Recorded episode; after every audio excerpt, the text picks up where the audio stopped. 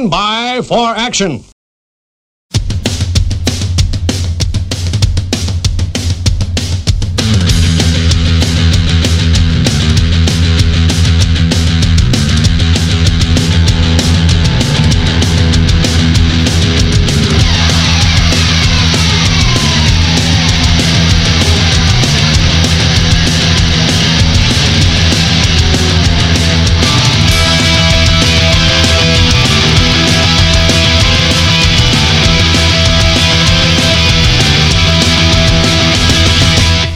Hey everybody, welcome back to the Punk Till I Die podcast with your pals Tom and Neil. Neil, say hello. Hi. And if you thought last episode was that top 10 was confusing, this new one, the one we're about to record, might be even more confusing. Nah, it'll be fine. So listen, punktillidie77@gmail.com.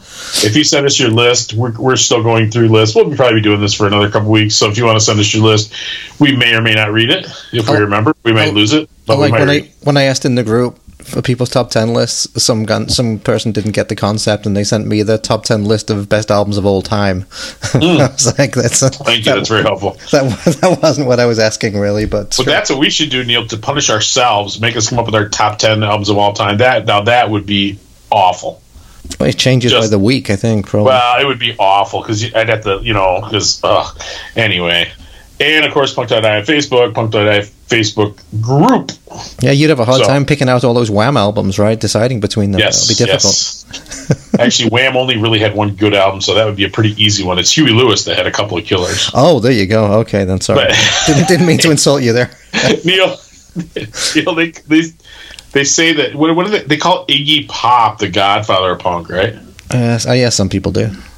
I believe our guest today, I would call her maybe the godmother of pop punk. Do you think that would be a fair? Jesus. Do you think that'd be a fair assessment? I don't know if that's an insult or a compliment, to be honest. I don't know if it is either. The thing I love about Heather is she is very hard to insult, and that comes in really handy when you hang out with us. And we keep on trying. But she just won't accept it. But yeah, we have with us for our second consecutive year, and I'm going to call her our pop punk correspondent, even though she is, like all of us, she loves all different kinds of music. Yes. But because that's sort of her world, and it's not really our world, I always think it's interesting to hear what came out in that world because, usually at least half of her list I've never even heard of. Right. I think she was making bands up last year, to be honest. I think she is this year, too. Well, it's all this freaking foreign stuff, Neil. It's all these foreign bands. Anyway, welcome back, Heather. It's nice to have you again. Hi. Well, thank you for having me. I am very impressed by your bravery after last year's episode. Well, we did definitely have a little conversation. We had to keep her focused this year. We had to keep her focused. Good luck with that. Exactly, my God. Neil's like a human Ritalin, or is that the one that makes spazzy? I don't know. Whatever. The hell? I don't know.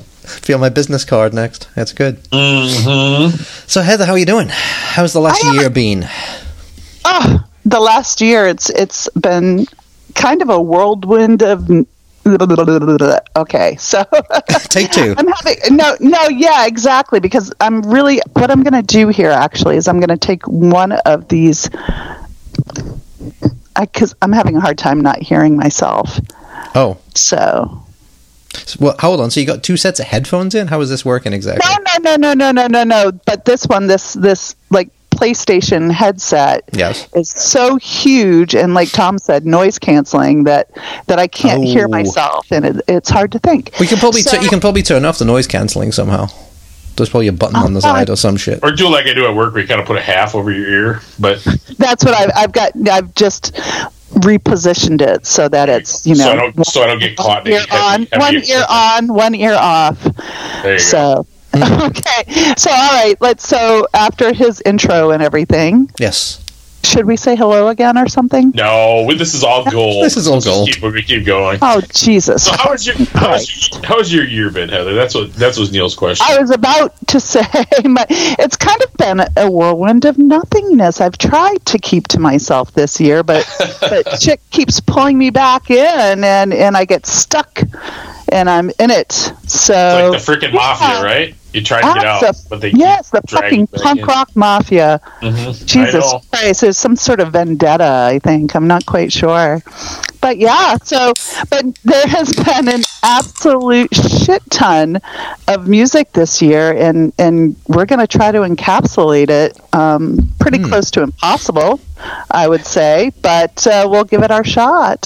So I get the feeling, you know, we always try to pin you down and say, make a list, make a top 10 list, and you will not do it. It's like trying to wrestle a greased pig or something. You're, like, you're lucky that I've put it down to 10.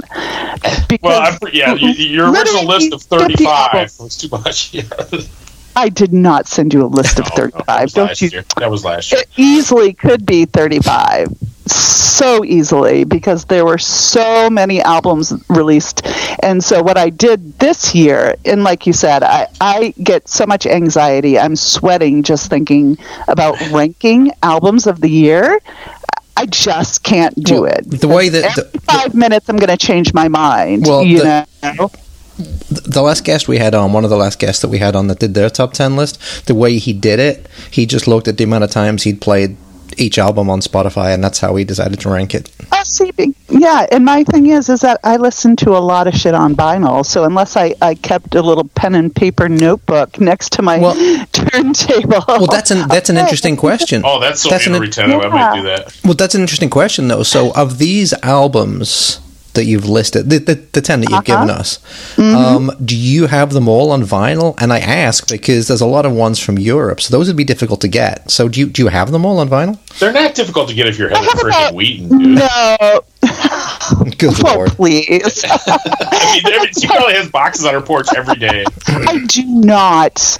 I don't. There are a lot of albums that I have on vinyl that came out last year that are absolutely supreme and top-notch albums that did not make this list. This is sort of just probably a list that only Richard White is going to appreciate. Oh, jeez. Yeah.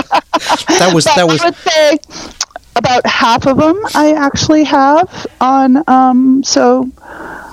I actually have on vinyl 1, 2, 3, 4, 5. I only have 5. Yeah, I only have half of this year's list on vinyl.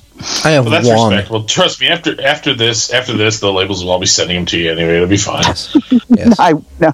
You're getting all these Dutch records and Belgian records and all kinds of stuff. So let's face it, though, Heather. I think we kind of have a similar problem in that you just know so many people that really the problem with ranking it is you don't want to leave out somebody that you like as a person. Oh, I have no problem with that. I mean, that's what it comes down to, right? I actually try very hard to not let that be a factor, because I do have so many people that I communicate with or that I know of who are in the same bubble and what have you that have put out exceptional records. I have records that I've done write-ups this year, and I've only written a few write-ups this year, but I've done write-ups for albums that I thought were absolutely excellent that I just didn't include for you guys tonight. So what I thought I would do was bring you just, like I said, a little capsule of what's going on in that, you know, pop punk Ramones core vibe world, you know, and just maybe bring something new to somebody who might not have ever heard it before, and suddenly they found their new favorite band. So remind us again, who do you write for when you do these reviews? Well, yeah, like I said, I've only written a couple this year. I've really tried to be a hermit and a recluse this year, you know, stowed away in my little shack of a house on the coast of Maine. Right now, I'm sitting here, you know, I've got a fire crackling in the wood stove. Wow, it sounds, yes, I was going to say, it sounds like you've gone back like a fucking time machine. yeah, you know the Fastbacks? Yes, Fastbacks, yes, indeed. So, Kim, the singer, she used to live here in Maine. We used to hang out together, and she's. Anytime I talk about, you know, stormy weather happening here in Maine, or cold weather power outages, which happen a lot here, it's like her thing. So every time a storm comes up, you know, she's like, oh, is it Little House on the Prairie going on at your place, you know? So she refers, Kim refers to my house as Little House on the Prairie, and it couldn't be more apt. But it's a little, you know, ramshackle Grey Gardens kind of vibe too, for any of the old people out there that might get that reference. When your kids leave, you'll just let the earth reclaim it slowly. Pretty much. You know, I've got, you know, the moths on the roof shingles and everything, but it's like wild cats running in all the rooms and shit. Oh, God, yes, no. a crazy woman, just, you know, the woman in white. Dude, my cats have, they've gone on, they've passed away, and I'm good with that. I honestly don't think that I could ever handle having another pet in my house. It's too much like having a fucking newborn in the house. My God. Well, not a cat. Neil, I said that, Neil, haven't I? My dog is very old. She's like 13 and a half. And it's like having a freaking newborn once in a while. You know, she'll wake us up at 4 o'clock in the morning. Who needs it? No, I agree. Once my dog dies, like, I want to be able to travel. I don't want to worry about these stupid animals. Of course, now I got chickens and fucking rabbits. Yeah. Oh, I couldn't even deal with fucking chickens. Never mind. Heather, I have chickens. I've had to kill 2 possums because they come and eat my chicken eggs. One of them I killed humanely. One of them I was like Joe Pesci. I'm like, it's 11:30 at night. I'm out my backyard with a baseball bat. Oh, Jesus! Shut the front door. You did not smash a possum with a baseball bat. All right, if you can't handle it, then I didn't. But he's a fucking savage, I tell you. I'm talking to my son later. I'm like, hey, remember that sweet bat we bought you when you were like 12 years old playing travel baseball? It had another home run left in it. That is more old school Little House on the Prairie type shit than what I've got going on here. I'm just this little old lady who prefers solitude and keeping to herself.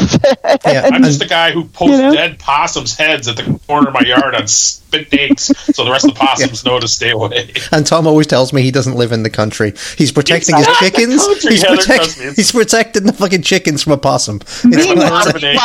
Meanwhile, he's created his own little pet cemetery world. It's like Stephen King laying down there. Trash. He killed a deer a few weeks ago. Oh, Jesus. I don't know if I killed it or not, but that was a suicide. Oh, with your car.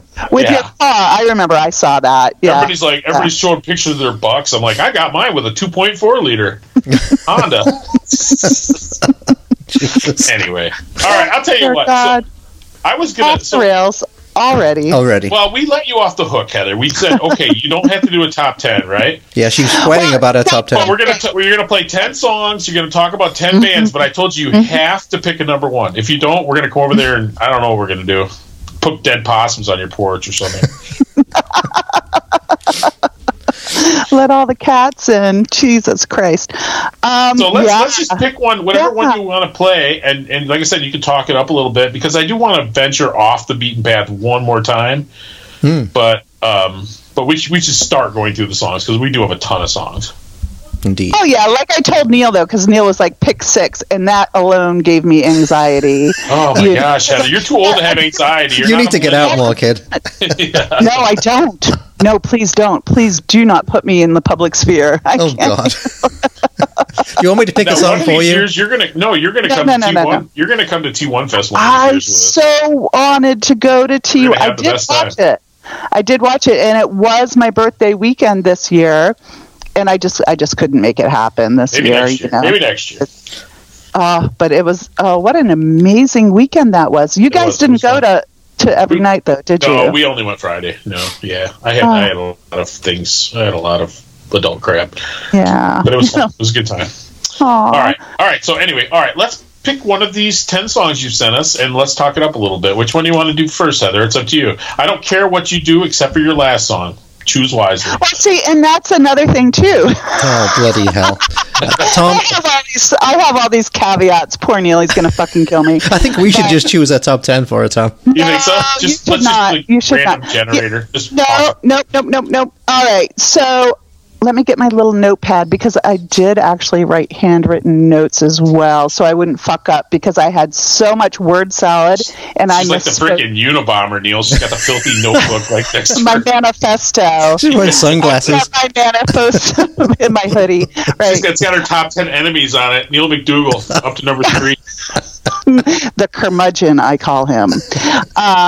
No, so like last year, you know, it was, I just felt like it was such a debacle. I had so much like word salad, and I misspoke so much. It's already started. Debacle part 2.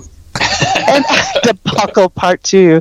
But you know, and it's like, I think, you know, I was just really embarrassed because I said a lot of things wrong, even though I knew exactly what I meant to say. I said it incorrectly. And I was like, I was horrified, you know, at some of the fuck ups that I made. And that, I guess one guy had made a comment, "You lost me at Neil Lowe." And I'm like, motherfucker, of course I know who Nick Lowe is. I'm sitting here talking to some old dude named Neil, talking about power pop from Britain. I say Neil Lowe. Use me as an excuse. I mean, that's good. Come on. You're the best excuse. But thank you. So my goal is to not make myself sound like such a fucking idiot this year. So let's hope I succeed. If not, let's hope I don't, you know? But listen, so either succeed or fail spectacularly. There are a few things on here that I think you've mentioned, because you've had Tane from Tightwire on. Indeed. Mm-hmm. And that album is just a solid, tight album out on Red Scare. Yep. And the song that I actually picked from that is the best song on the album, but it was actually a 2-year-old single. That single, "Anyone But You," came out in 2021, and thank God it was included on this album this year. Head Full of Snakes, Tightwire, from the Minneapolis area, I believe, and that's South Dakota. Tane is from South Dakota, but I think they're sort of their hub. Yeah, is in right. Minnesota. Minneapolis area. So why don't we just go ahead, since, you know, people probably are pretty familiar with Tightwire, why don't we just, you know, give them a treat and kick it off with something they might know. There you go. Tightwire, "Anyone But You." I don't know what you want, but I know it's not the same things, because I know what I want and I can see it's just not doing it for you, but I don't know what to do and I know you're tired of waiting. Guess it's just a hard truth, but I can see it in your eyes, and we all do. Wish I loved anyone but anyone. Wish I loved anyone but anyone. Wish I loved anyone but anyone. Wish I loved anyone but you. Anyone but you. I don't know what you want, but I know it's not the same things, because I know what I want and I can see it's just not doing it for you, but I don't know what to do and I know you're tired of waiting. Guess it's just a hard truth, but I can see it in your eyes, and we are through. Wish I loved anyone but anyone. Wish I loved anyone but anyone. Wish I loved anyone but anyone. Wish I loved anyone but anyone but you. Anyone but you. Anyone but you. Man, that was pretty good. That was like my DJ voice. That was pretty good. Tightwire, "Anyone But You." Let's give it a spin. That record has definitely grown on me. I could not make room for it in my like top 10, but it's pretty. It's like it's solid. Definitely grew on me. Yeah, it's solid. Short. I mean, it's like 18, 17 minutes long or something. Yeah. I think production had a lot to do with my choices this year too. You know. There just seems to be a lot more fleshed out, fuller releases this year, you know, not dissing DIY at all, because, of course, there are just tons of really sort of, I don't want to say lo-fi, but less involved studio mixing and mastering and just sort of, you know, going with it. But I just thought it was just a tight, really polished album. And this song has, you know, since I first heard it 2 years ago, has just continued to be one of my favorite songs of the past couple of years. So I had to include that one. Is that, so did Luke McNeil produce that? Yes, I do believe so, with the copyrights. He has a sound of the background vocals that I don't really love, but it's really? I can pick it out. It's a little too polished for me. I just kind of like the ramshackle, like Screeching Weasel background vocals from the back of the day, because those are too tight now too. But anyway, it's not exactly for me, but it's not like a deal breaker. It's just got the sound of the background vocals just doesn't hit my ear right. Anyway, that's okay. And so both Tom and I actually this time did, because you sent us this list a few days ahead of time, so we both did actually listen to all 10 songs that were on this list. I am so proud of you, because I just did it today. Last year, so we. I find our lack of preparation keeps us sharp. I think we probably do have notes on all of these songs, Tom. At least I wrote some. Did you? This is exciting to me. Maybe. So please. I know, because I know the shit you're going to talk about. A couple of them. Actually, I like most of them except for one or two. Can we let me sneak something else in before we play? Because you're going to play another song here in a minute. But were you able to go to any shows this year, Heather? You know something? I actually managed to make it to one whole show. One show. Yes. And I did write it, and I believe, and I think we went so far off the rails earlier. Neil had asked me what I had been writing for, and I do, you know, the Dummy Room podcast. My friend Nate has the Dummy Room podcast, and dummyroompodcast.com is where you'll find my quote-unquote reviews that I write on albums. And like I said, this year I have not really written a whole heck of a lot, you know, just like I said, keeping to myself, being off the socials as much as I possibly can be, but my Mother's Day was the best Mother's Day ever, because, you know, as you know, because of my head issues, with my brain injury. Not you better explain that one. That was kind of my follow-up question is, how are you doing better with that? How's that going? So you can keep going. You know, it's pretty steady, and I think because I know my boundaries and I know my limits, you know, and most shows take place in Portland, Maine, which is, you know, hour 15, hour and a half, depending on the day, drive to go out. And it's, you know, they're usually weeknights and what have you. So I can't do that drive myself, because the peripheral vision issues, I get super, super dizzy. I get vertigo when I'm driving for too long. So one day I just kind of randomly walked up to my 21-year-old, my newly minted 21-year-old, and said, "Hey, you know what would be the best Mother's Day ever?" And he said, "Do the dishes, mow the lawn." Yes, that would be good. I'm like, well, yeah, but Kepi Ghoulie is playing in Portland on Mother's Day in Portland. And so, yeah, so he decided to give me a ride down, and I did this whole write-up about it for the dummyroompodcast.com website. And we drove down there, and it was Kepi Ghoulie, and one of my new favorite bands, the Gubs. They're from Portland, Maine also. I had never heard of them excuse me until, you know, Kepi had announced that he was playing in Portland, Maine, but they're another really fantastic band. The Gubs out of Portland, Maine are wonderful, and I had a really great time seeing them as well. So was that like the B-Face playing bass for him, and and Adam Baum on drums? Yep, and I'd have to pull up the piece I wrote to remember all of it, because it was in May, and Jesus Christ, if I can't remember, like, last week. Well, it's funny, you know. Yeah. I saw Kepi Ghoulie play, and it was great. Before I forget. No, go ahead. Sorry. No. Before I forget to mention it, you know, Ian, my 21-year-old, he really was not looking forward to it. He's really not into punk rock or anything. He grew up listening to the Ramones, loved, you know, listening to music with me when he was younger, and actually said to me when we were going down, he's like, you know, I'm only doing this because I love you. Aww. That's enough. Well, but we got there, and it's at Gino's. It's at Gino's in Portland, which is this great kind of divey feeling bar. A lot of cool bands play there. And lo and behold, who walks in the door but Kurt Baker?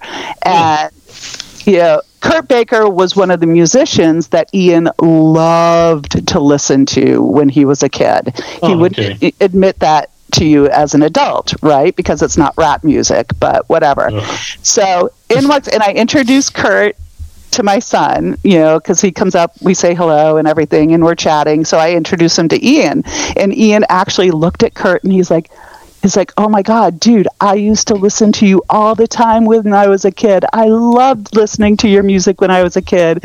And he had actually made the comment years ago to me that he thought Kurt Baker was better than the Ramones. And I was like, oh my fucking God, you're not my child. You failed as a parent. Come on, right?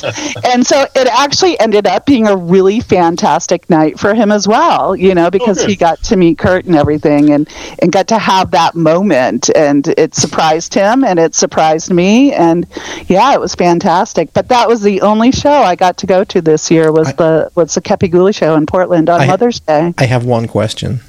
Mm-hmm. Who the hell's Kurt Baker? Remember when we had Jeff Palmer on, Neil? Yes. Neil and Jeff worked together a lot, and they played in each other's bands. It's sort of a similar style to that, but a little more like straight rock. Like I can't get into Kurt as much. It's very power pop. Very power pop. I can't get into it, like I said, as much as I do Jeff Palmer. Yeah. But he did in his band previously, which has ties to another album, which I'm going to give you a hint, might actually be my favorite album. So he has ties to another band that is on this list, because they used to be in the Leftovers, which is Kurt's band from many, many, many, which was that you know, pop punk world, you know, which was absolutely fantastic. Absolutely fantastic. So yeah, take a minute and look up Leftovers with Kurt Baker from God. He's still a baby compared to me, but when they were teenagers, they were so. I don't think saying 20 years ago is too much of a stretch to say when the Leftovers were around. Mm. Well, none of us were teenagers. None of us were teenagers 20 years ago, that's for sure. Absolutely not. But yeah, so that was the only show I went to, and it turned out to be a really, really wonderful night. I did have to leave. Unfortunately, I did not get to see Kepi finish his set. I saw most of it, but I was standing there. It was a hot night, and you know, I was really, really tired, and I did start to get a little vertigo happening. So I did have to leave, you know, do a quick little exit. But apparently Kurt got up on the stage with Kepi, and I missed that part. So I'm really, really bummed out about that. But it was a great night. And like I said, another great Portland band, the Gubs, they killed it, and I loved it. So... But that, so yeah. I'm going. I watched a lot. I watched a lot of festivals streaming online. Ah, there you go. So was Kepi doing old stuff? Was Kepi doing old stuff? Or was he doing down the rabbit hole? What is he playing? Yeah. He put out 2 records this year, all covers. Yeah. An old one. I know he did a Jesus and Mary Chain cover, which he played at the show too, which was fantastic. Yeah. Oh, that was great. Hold on, let me pull it up, and is he doing a little bit of everything? Because he did that Ramones album, and he did the Kepi Ghoulies stuff. Let's see. And had a sweet little merch table with all of his little art stuff and everything. So those actually, I should have had this pulled up drawings earlier. Oh, there it is. I've got to pull up the little art. What was that? I have no idea what that was. Almost passed out at the punk rock show. That's the title of the article I wrote. Almost passed out at the punk show, which is based on a Gubs song called "Passed Out at the Punk Show." So let's see here. Yep. So rocked our asses off with a litany of classic Ghoulie tunes in addition to covers you can find on his latest release, Full Moon Forever. Let's see. He played Vampire Girl, Beasts with Five Hands, She Gets All the Girls, I Want to Have Fun. He did a cover of Needles and Pins. He did a cover of The Cure's The Perfect Girl, Happy When It Rains by Jesus and Mary Chain. Yeah, that's something new. And then, like I said, after about 45 minutes, they're about to lead into Supermodel, and I had to skedaddle because, yeah. Huh. I was about to pass out, literally. So I will. I've never seen him. I would definitely check it out if he came around. Yeah, it's fun. It's just you cannot help but just feel this just infectious, good, happy vibe. Huh. So, but yeah, right. it was a great night. So that was the only show. Tommy's trying to move on. Well, it's all good. No, I was going to say, speaking of infectious fun, what's your next song, Heather? I want to have some casual conversation between songs. I don't want to just force her to go song to song to song. Gotcha. So you know how it is, Neil. I got to go to bed at some point. Arbitrary, formulaic. Yes, let's see here. All right. So another great song I am going to play for you. Let's go with Kiss Me, I'm Sick from Jagger Holly. They released a double album this year. Mm-hmm. Rivoltella. What was that noise you just made, Neil? This was the worst song on your list, I thought, by far. But go on. Do you feel like it's a reference to the old Mudhoney song, "Touch Me, I'm Sick"? Touch Me, I'm Sick. I thought about that myself when I listened, when I saw the title. But it's its own thing, and they did. And I mean, what an enormous task to sit there, put out 29 tasks for a double album, songs. Matt from D Cracks, who also had a compilation this year. I think they had 28 songs, all newly recorded. 28 songs. Yeah, all triple 10-inch, Neil. Amazing. I haven't gotten that yet too. I've got to save up some money. I do. I have got it.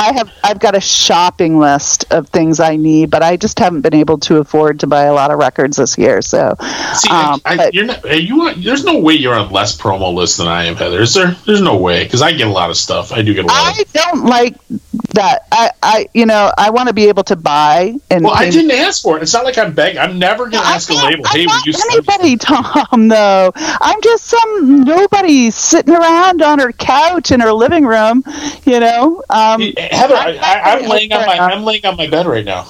I mean, I'm literally laying on my prop up my pillow. I'm saying, you know, with punk news and the podcast and everything, people are going to send you stuff. People don't just send me stuff. So the things that I have, you know, occasionally I will, you know, have a friend send me something, but you know, for the most part, I buy everything. All right. That I'm into, but yeah, D Cracks. I do have to say, one of the rules I had about my list was not including tributes or compilations. So that's why D Cracks compilation, which is amazing per usual. How could the D Cracks be anything but amazing to me? They're not on my list because it was a compilation. As well as Prijs Duifkes from Belgium, another one of my favorite bands. They're not included. They could have been, because I adore them. And is that how that's pronounced? I've seen that name. I thought it was like Prijs Duifkes or something. You know, and Belgian is really, to me, because I speak a little Dutch. And Flemish, to me, it's kind of like speaking Dutch with cotton balls in your mouth. So I have a hard time understanding it. But one of the hardest letter combinations in Dutch to pronounce is the UI combination, and which is the word for onion, or something, you know. And so it's like Prijs, you know, Prijs Duifkes, you know, it's really, really hard. So say it however you're comfortable saying it, because I don't even know. Neil, you grew up. You were practically from Holland. You're so close to it when you were a kid. You know how to speak Dutch? I never met a single Dutch person in my life. Is that right? No. Really? No. Well, you can, because I just found a houseboat I'm going to buy in Rotterdam for $242,000. Well, there you go. Get saving up. It's nicer than my house, so hey, that's my dream. So can we play this? Can we play this bloody song now? The bloody song that you hate. Go right ahead. Yeah, we're gonna have a party on a houseboat. I guess. Jesus, you can bring absolutely. You can bring your D Cracks 10-inch or whatever the fuck it is. Yeah. Right. All right. So what's the name of the song? And I'll talk up Jagger Holly because I don't know anything about this band. Where are they from? Jagger Holly, well, originally was JD, his band in Ohio with Stiv and Casey. Stiv now does Post Ramon and also had Rad previous to that. He was also in Spastic Hearts with JD, who's Jagger Holly. Oh, I saw Spastic Hearts. Yeah, they were good. Not the famous Stiv from Ohio, obviously. Yeah, from Ohio. Absolutely. And so Jay actually moved years ago over to Austria, got married and all of that stuff. So now he plays with... I want to say Marco from On My Arms, Marco Fantine. I want to say his name's Marco. Really fantastic drummer. And Matt, the singer from D Cracks, is also in the band with him over there. So for the past several years, he's had the Austrian version of Jagger Holly, which is why you hear that, D Cracks, influence and vibe in this album so much, because it's they're both Matt and Jay songs, but originally from Ohio.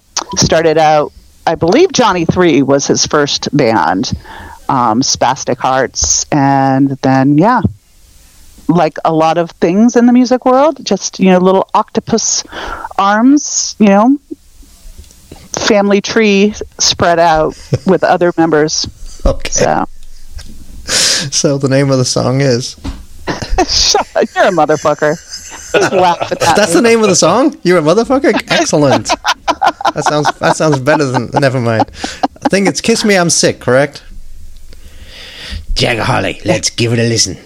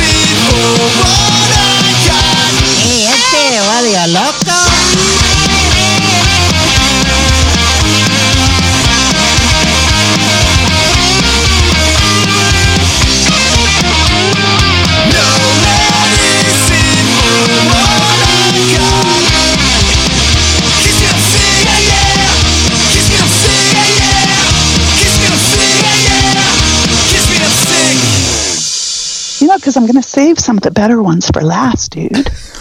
Okay, so even you admitted it's up. I like that song. I do, and I love that album. So. How on earth did they... Why put 29 songs? That doesn't make any sense to anybody. Well, they had a collection of songs. It was during COVID, and, not a hell of a lot more to do, especially over there. Their lockdowns were much more severe than our lockdowns over here. So learn the secret from Sandinista. If you learn one thing from Sandinista, it's not. Oh, good lord.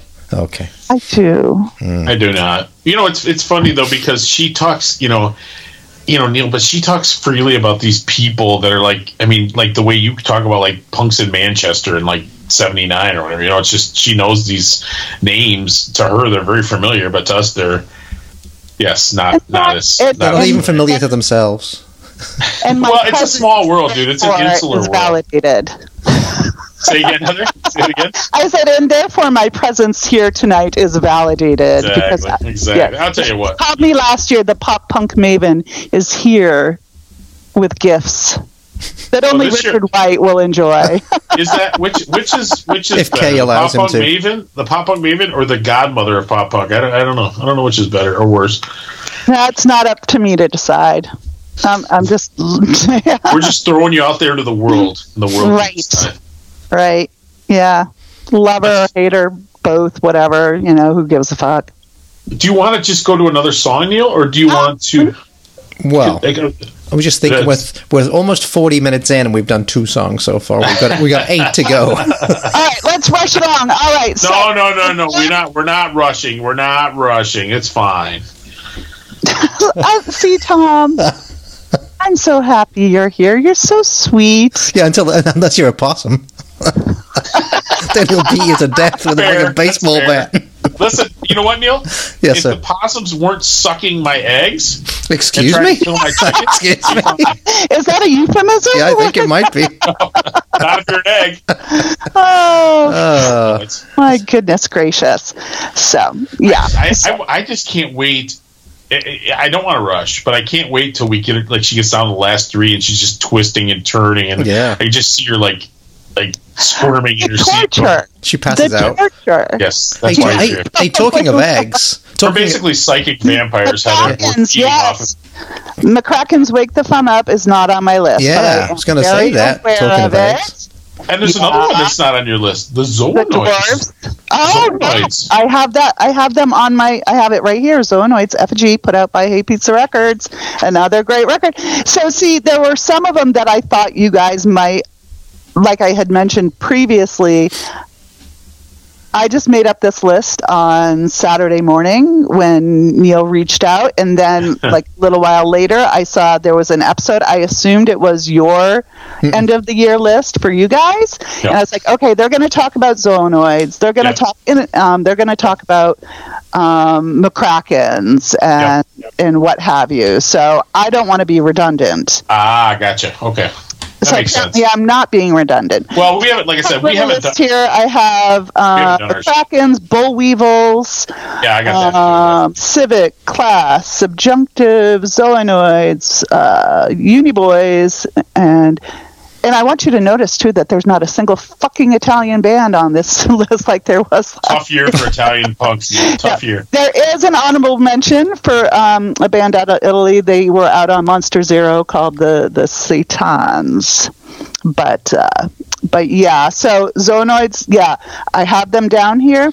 Didn't include them. Like I said, I pretty much figured you'd talk about McCrackens, Bollweevils, Zoonoids, Born Shit Stirrers. Not me. You know. I have not really listened to Born Shit Stirrers, and I feel bad about it. I just haven't got a copy of it yet, and I just, I don't have a copy of the last album either. No, I don't. John actually sent me the last one. John actually sent me the last one from Japan, which I don't expect him to do, but I'm hoping for some American distro, because I am just too cheap to pay for that. That would be nice. That absolutely would be nice, but... There is a little... I figured he didn't send it to me because, he hasn't paid alimony in so long. Yeah, there you go. Well, I reviewed his last one, and I would review this one too, but I just haven't got to it, so... Anyway... it's not on Spotify. So, so there are so many records that aren't on this list, and like I said, that it's no slight to anybody who is not on this list, but there were literally, we had the Dummy Room Awards Committee. There were almost 50 fucking albums that came out this year that could be talked about, and I have to pick 10. Are you fucking kidding me? Oh, come on, Heather. You told me in private that anybody who didn't make your list, you wish they were dead. Yeah, you wish you think they suck. And anybody who didn't make the top 10. Said, I am the sweet. You know what? Believe it or not, for as crass and foul-mouthed and vulgar as I am, I'm one of the fucking nicest people you'll ever meet, and I would never disparage anyone like that. You're very nice in our world. I am.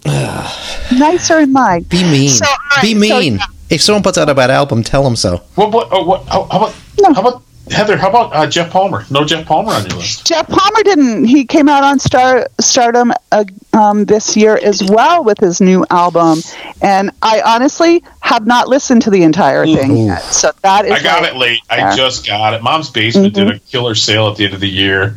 Yeah, and I got that. I got the McCrackens. I just got the McCrackens right. Yeah. He's been, running around doing shows. He did the Mom's Basement Fest in October, which is another one that I haven't been able to get. I'll tell you what, that's not that far from me. I would go to that, too, if you want to go to that. And I know John's doing another Mom's Basement Christmas extravaganza this year. It should be in a couple of weeks. The only thing longer than our podcast, Neil. I think last year was like 3.5 hours longer, 6 hours longer. So very, very long. But that should be within the next couple of weeks, I assume. So, but yeah, so no, yeah, Jeff Palmer's not on there. It, like I said, it's not disparaging anybody. Don't hate me. Heather doesn't like you anymore, Jeff. That's what I'm taking. I you know something. I adore Jeff. Jeff is. I'm just kidding. He came on. You know that's hilarious. Like I enjoyed the Kepi album this year, but Jeff came on and we had a great conversation with him. And anybody who comes on and we have a great conversation with him, it always kind of motivates me a little more to make sure I'm listening to the record and make sure it's on lists and whatnot. And he's a really great guy, and he's got a really impressive pedigree himself, with bands. Well, and he just keeps cranking out records. He makes like a record a year. Nobody else does that. And it was really great because I remember I was at years ago. I was at a Halloween show in Portland before my injury. And it was Kurt Baker was playing. So Jeff was playing with Kurt Baker that night, and I was outside smoking a cigarette. And Jeff comes out, and he's like, "Hey, man, I really love your hoodie." And I look, and I'm like, "I'm wearing my Jagger Holly hoodie."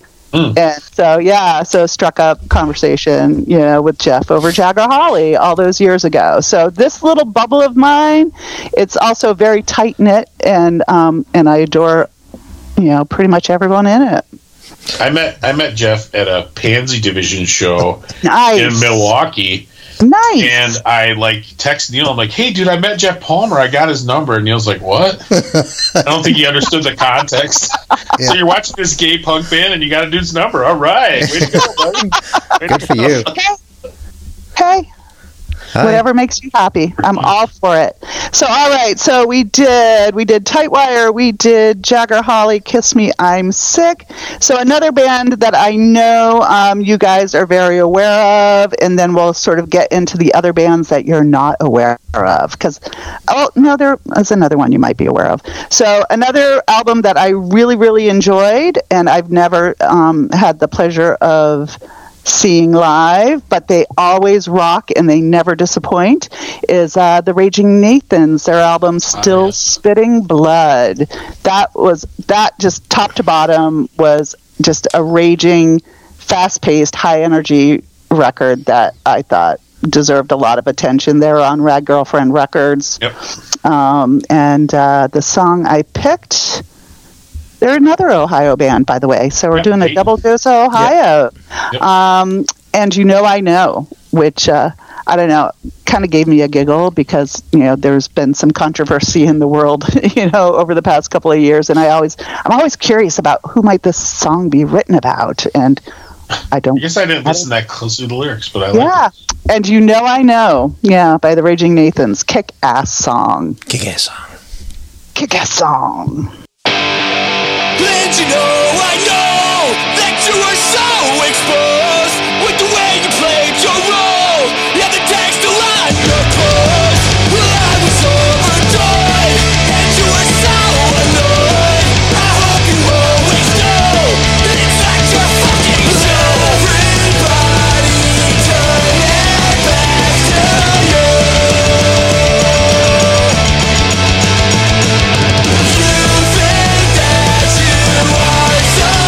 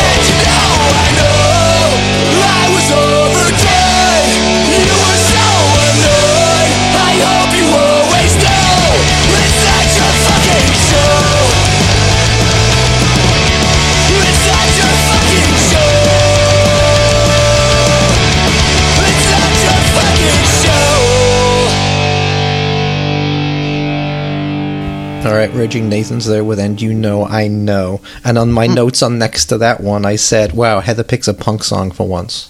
So there you go. Well, the funny thing is, here's what happened with me. I listened to your list, and I listened to that, and I'm like, oh, crap, I got to find a spot for this band in my top 10 because I really like that record, too. I picked it up at T1, as a matter of fact. See, do you understand now how absolutely? Oh, it's hard, Heather. But life as an adult, that's what we had to do. We had to make hard decisions. He's making fun of you. Wow. Well, no, it's just. I mean, that's what separates us from our millennial children. We don't curl up into a ball. We just do what we got to do. Do what you got to do, lady. Dude, if that means taking a Louisville slugger to a possum, that's what you do. That means taking a Louisville slugger to Jagger Holly. That's what you do. It reminds me of my dad. My dad had the most crude, disgusting saying all the time when he tried to motivate us children. I grew up in the military, and my father, shit or get off the pot, Heather. Yep, exactly. And I was like, that is going to be the grossest thing you could ever say to somebody, but it's like, that's what I feel like you're doing to me right now, Tom. Well, and that's usually like a relationship. It's like, you need to marry that girl. You need to shit her off the pot. It's like, what a beautiful analogy for marriage, taking a dump. Mm-hmm. Don't know. Yeah, no. Nope. Been there, done that.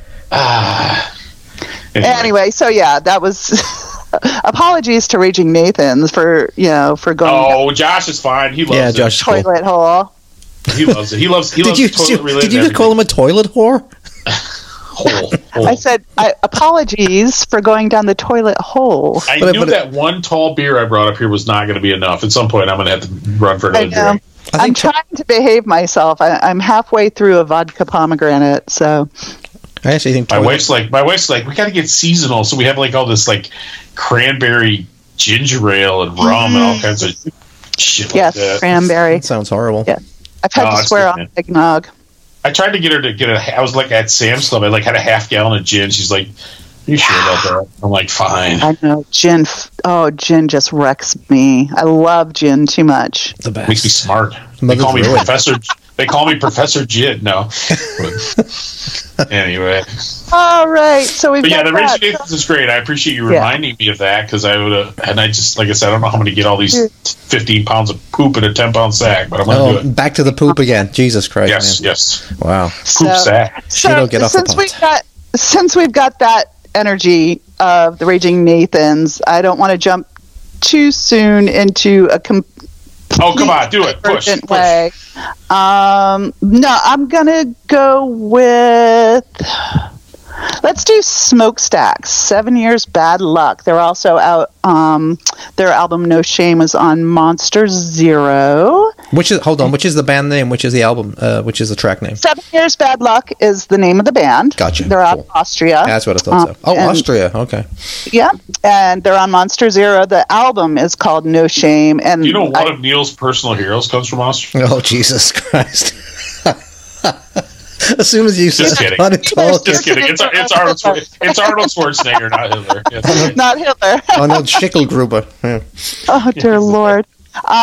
So, yeah, just another one of those, in the same vein we were talking about with Tightwire. I just really appreciated the production and the fullness of sound on this album.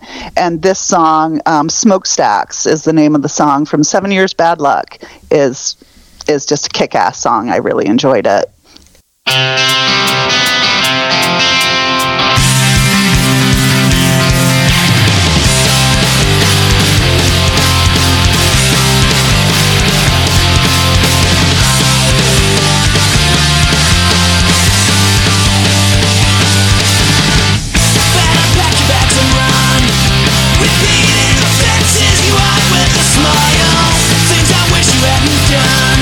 Look around, this is the last bit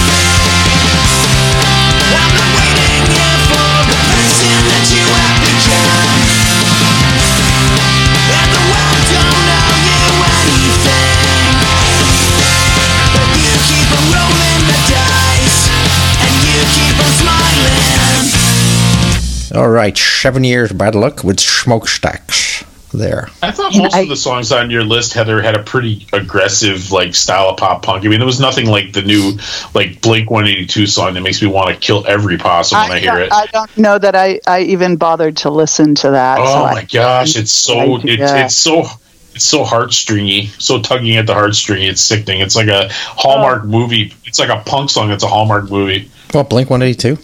You know, the single dad is going to fall in love with the single mom or whatever. It's just so. Yeah, the new Blink 182 song. Have you heard, Neil? No. It's not good. The new Green Day song also sucks, even though Ricky Frankel thought it was good. It blows. Well, that's Ricky for you, though, isn't it? He's a big Green Day fan. He's a youngster. I don't know.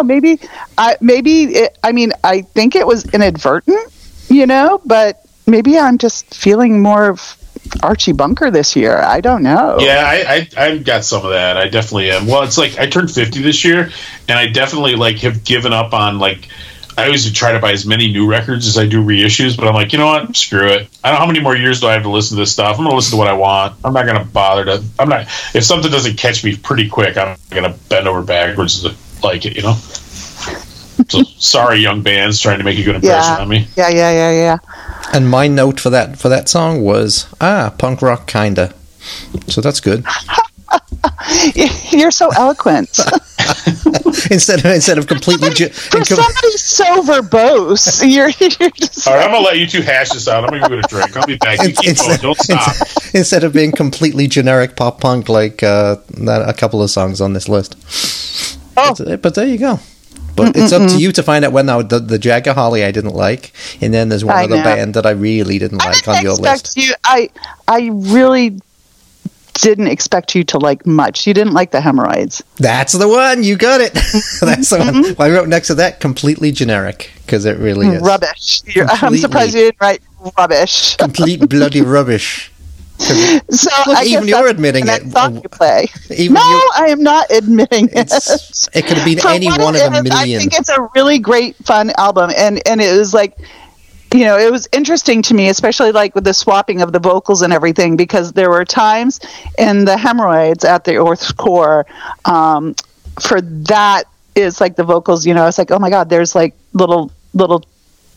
Zolanoids love there, or a little Cody Lillington love there and everything, but this to me was just one of those more fun you know what I mean? It was one of those DIY albums of the year that I just thought was a fun album to listen to and not be so pretentious and just say, fuck you, we're going to have some fun. It's not pretentious, but you don't need to sound like it could be any. You could have put any name to that band, and it could have been them. It's down to the stupid cartoon album cover.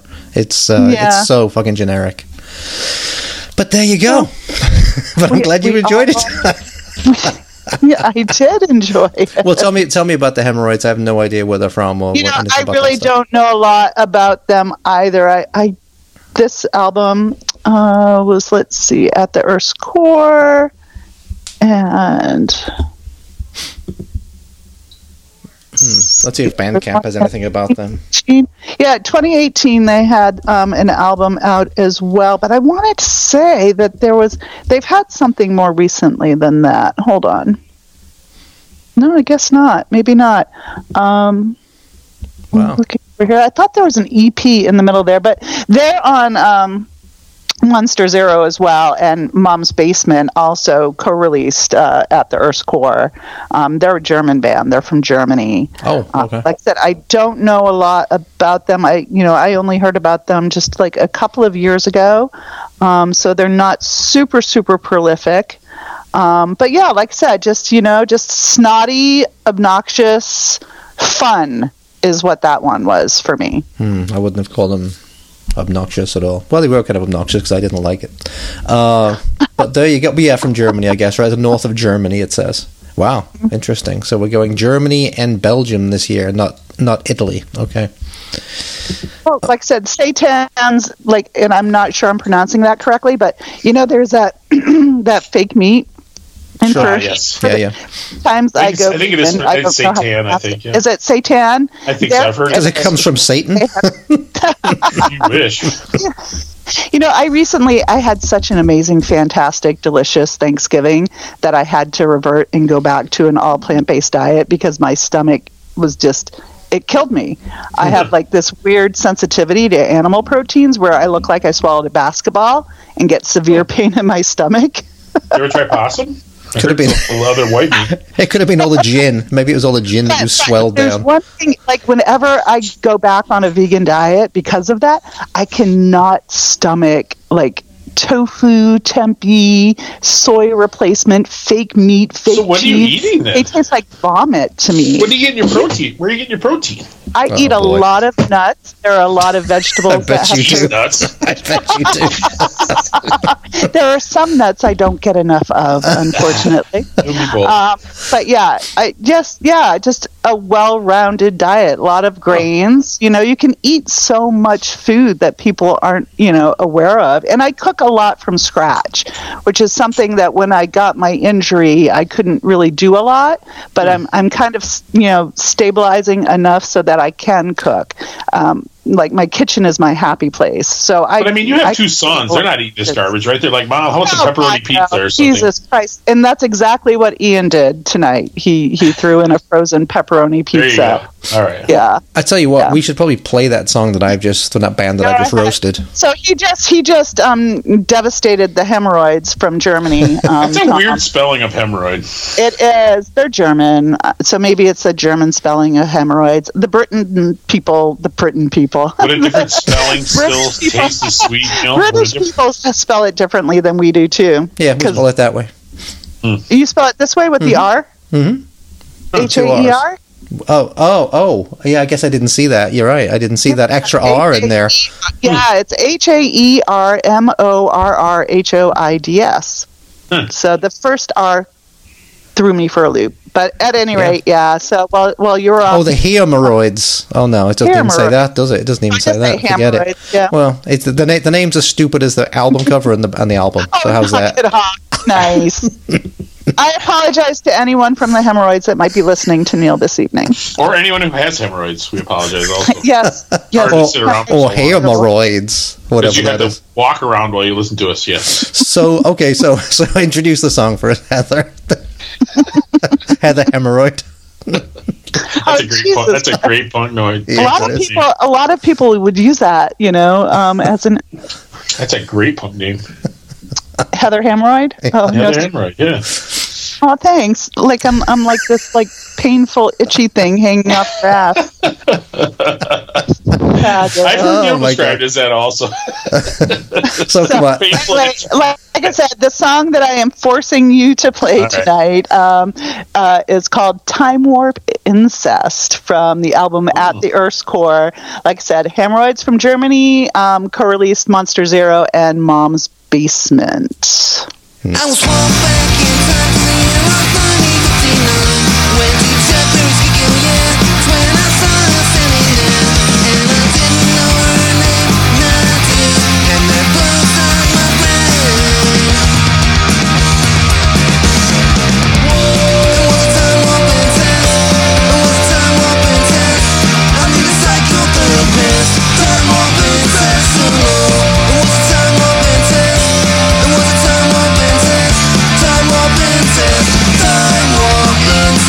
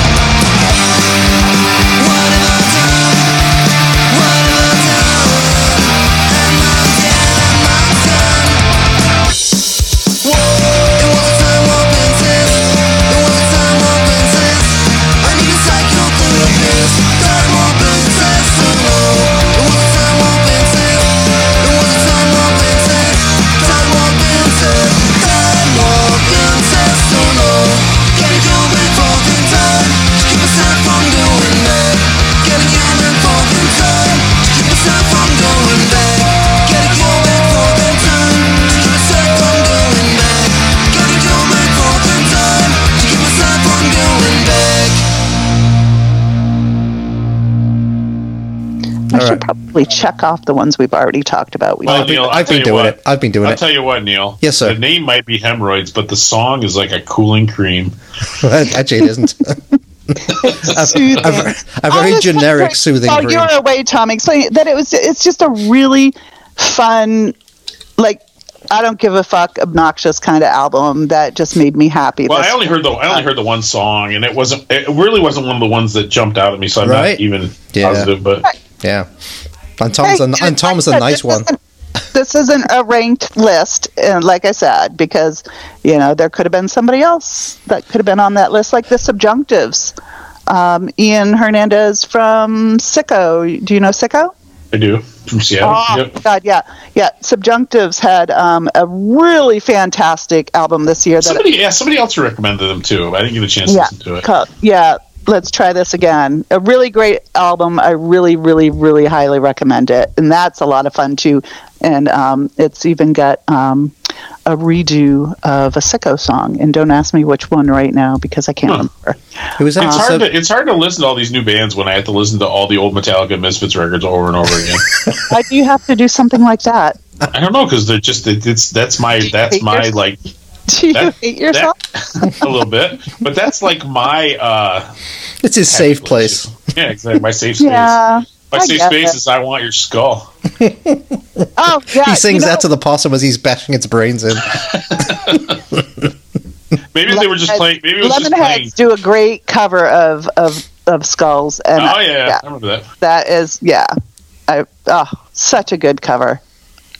Yeah. But all right, so we've got that one. Oh, we've already talked to. I've got to cross off my list here, guys. So we're up to your top five now. There you go. I'm going to make you sweat. No, they're in random order. My favorite song is not on my favorite album. So let's go now. Let's go back to the Heatherlands and one of the best albums. They're definitely in my top five. Lone Wolf from the Netherlands on Stardom Records. They released Haze Wave, their third album this year, and the song's called Dark Times.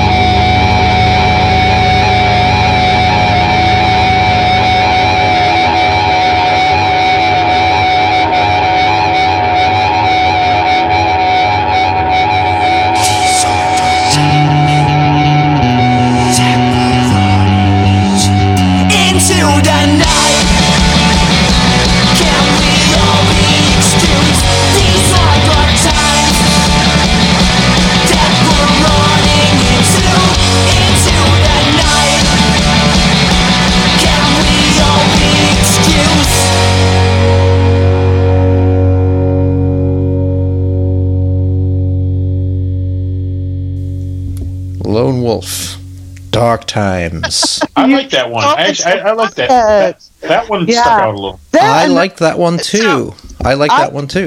I'm surprised that you like that one, Neil. But what I wrote down was one word: indie. Yeah, yeah, they are fantastic. They played a fest for a couple of years now. They've played fest. So did you not? Yeah, I thought maybe they might have seen that fest. Neil wrote a 2-word review: shit sandwich. That was about time. We're on the same wavelength, man. That was gonna, I was going to say that. Lone Wolf is actually one of my favorite bands, and they're another one of those like family tree bands. You know, everything sort of, especially in the Netherlands, everything's sort of like, you know. Is it the Apers? Is like the Apers? Yeah, they're like the Evo Backbreaker. Evo Backbreaker is the drummer in Lone Wolf. And you know, Neil, Evo Backbreaker was a good old Evo musician. Yes. Evo's like an he's a good chap. He's a fucking beast. He's amazing. Yeah.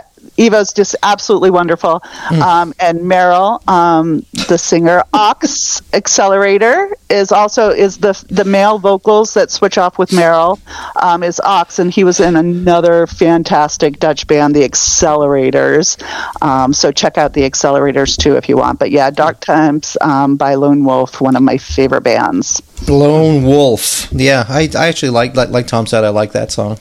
It was all right. They were a bit unusual. Yeah. Compared to the rest of your weird list, it was fine. So Heather, I got in the mail today. Here he goes. So showing off again. Just today. No, I paid for it. Paid way too much for it, honestly. From Recess Records. How to Make Enemies and Irritate People. Kill the Musicians, both volumes. Reissues, yeah. It cost me $98.75 for 3 records, which is, talk about an impulse buy. That's ridiculous price. You know what? But I made a purchase like that. Because like I said earlier with the compilations and reissues thing, the Apers on Stardom also. Stardom put out an Apers Mom's Basement's got all those records. I bought that straight from stuff on it, Stardom, and I love it. Amazing. So that's a 5 LP or something like that? Is it 5? I think it's 4. Okay. If you count the volumes, and then there's a surprise 7-inch that actually has new Apers songs on it. Yeah, it's called Surprise. Actually, the little everybody loves the Surprise 7-inch, eh, Neil? Slip it right in the package and don't warn anybody at all. You're the one going to see that. Never mind. Somebody's getting Surprise 7-inches because. Christ. It's like the Sierra Desert up in here. So you haven't got the... Yeah, I was going to say, you know... I did get the Apers box set, and they're this year because of the whole, like I said, the compilation reissue thing. You didn't do the Weasel reissues. I did not. Part of the reason I wanted it is because I love the new cover of How to Make Enemies and Irritate People. It's so cool compared to the original lame cover. Anyway, all right, I was just curious. I know you're a fellow... Weasel. I love Screeching Weasel. I do love them very much. Just going to live with those $12 Lookout CDs that you got back in the day, huh? I actually didn't have Lookout CDs. I have Boogadah. I have the 2 versions of Boogadah, the Lookout and then the vinyl? Roadkill. Yeah. Oh, that makes me jealous because I actually don't have that on vinyl. Yeah, I have pink and green with the crazy inserts and posters and stuff. Oh, yeah. A lot of. Is that the one where they had all the nude pictures on the inside? Yes. Is it Jughead that's flying with his penis dangling in the air? Ben would just whip it out back in those days, and it really wasn't anything to write home about if I didn't think. But what is this? What are you doing? Neil, we have a lack of women on this show, and I gotta say, you're gonna sexually harass them when you get one on. Probably a reason, right? Jesus. But women are underrepresented. You know something? I know Tom's not sexually harassing me, and you know I'm so depraved and deprived that you know I'm all in. I mean, I'm sorry. I can't. I do go for the low hanging. I'll let you know. If you cross the line with me, I'll let you know. But you know, if you cross the line with me. Yeah, Satan himself's knocking on your door. Well, I admit it. We just know you don't like to drive, so we're safe. I love to go for the low-hanging road. I love road trips. I just physically can't do it. That's why we're safe, see? Yeah. See, I can't get in a car and come hunt you down, so you're good. There you go. Are you able, a drone or something? Are you able to fly, seriously, or is that a problem, too, with the pressure and stuff? you know, because I'm sitting in one spot while I'm there. And even when I'm just like running 20 minutes to drop off Sam from work or to pick him up at work, it's a 20-minute drive from here. If I get home, I need help getting out of the car because I'm very dizzy. I can't. So like I have to hold on to somebody to walk up the steps to my house, but I'm usually okay within about 20 minutes or so, you know, so I just need to sit down and let my head settle. I was going to say, because you could probably fly from Portland to Chicago in 2 hours. I've had to fly a few times since, you know, my stepmother passed away down in Massachusetts, so I caught one of those little, you know, puddle jumpers from Rockland down to Boston, and then had to, like, take a train into Worcester and stuff. So yeah, it's all a matter of, you know, while I'm in the car I can drive and everything, you know, but it's like stopping is when it hits me, and that's kind of important when you drive it. Yeah, sort of. That's kind of no. Like, not as important as the going, but it's important. Yes. And getting out of the car, you know, I have to hold on to something or someone. So, but. Wow. Yeah, but no. So you're safe anyway. Like my grandmother, you know. Like my grandmother. I had to help her out. Deprived Heather. Yes. Apparently you're just like Tom's grandmother from what he's saying. I was going to say I had to help her out of the car, yes. I turned 52 this year. I'm not that much older than you. Well, I thought you were only a year older than me. Holy cow, you're 2 years older than me, Heather. But we're still much, much younger than Neil. So exactly. That's the important thing. You're I'm right. young that at heart, everybody. You are, Pops. You are. Neil's young at heart, but the rest of him, pretty beat up. I don't think I'm going to be an organ donor at this point. I don't think they're going to want most of them, but that's a different. Shane McGowan might have taken it, but nobody else. Right. Neil, we are due a death episode, I'm telling you. We are due a death episode because the guy from Shane McGowan outlived himself longer. Yeah. He lived longer than he should have. Definitely. So. About 10 years longer. I made a little post about it on our Facebook group, and I just said, well, it looks like Shane McGowan finally kicked the bucket. And a couple people seemed to be like, whoa, that's a real sensitive way to put it. I'm like, dude, the guy, you think he wants sensitivity? Nobody ever lived their life on their own term more than him, other than maybe like Lenny or something. Right. I think any sarcastic or crude comment that you would have to make, he would probably laugh about it. Pretty for much. Sure. He knew what was up. Well, that's it, right? It's not like he was a 38-year-old who had cancer. He was a 65-year-old who just destroyed himself. And can I just say something too, is that I liked the Pogues, you know, back in the day I did. Sure. I dig the Pogues, I listened to the Pogues, but another Shane band that I really, really, really love that never gets any attention these days, Popes. Old school nipple erectors. Oh, and the Nips. Oh, the Nips. Yeah. Oh, the old school. The old school band. Yeah. Yeah. Neil was saying he loved the Popes too. I've never listened to the Popes. I never heard of them. It's basically Shane McGowan before he came Irish because he's originally English. I believe. He was born in England. Yeah. I was surprised to see that. Yeah. Yeah. Typical poser, dude. He's just like the Dropkick Murphys, just pretending. Fake Irish. Except he's actually been to Ireland. Oh, they have too. They played shows there. They did a show. Did a show in Dublin and flew right out. All right, we better let him play another song, y'all. All right, so I let's see here. So you're keeping track. I've got to cross off Lone Wolf. I'm not keeping track. I have no idea where we are. Yeah, where are we? All right, you've got four to play. Let's go back and forth a little bit. Another kick-ass, just aggressive. Like this album just energizes me and just you know, if you're just like ever needing to get that vibe, the Vapids released "Revenge Therapy" this year. They're Dutch too, right?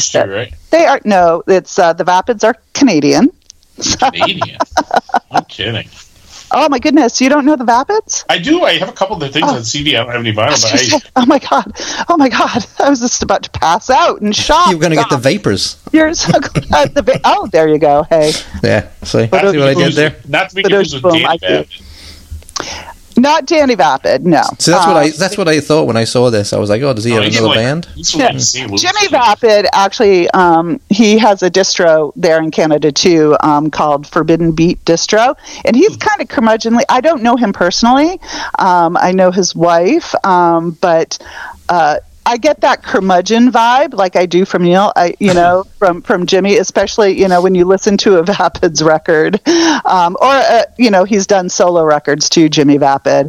But yeah, the album, Revenge Therapy, it was self-released, was just another one of those kick-ass, just fuck you, Archie Bunker kind of pissed off at the world vibes, which I absolutely loved. And I listened to it today when I'm sitting here at home, working from home, and just, sitting here processing and spreadsheets and shit.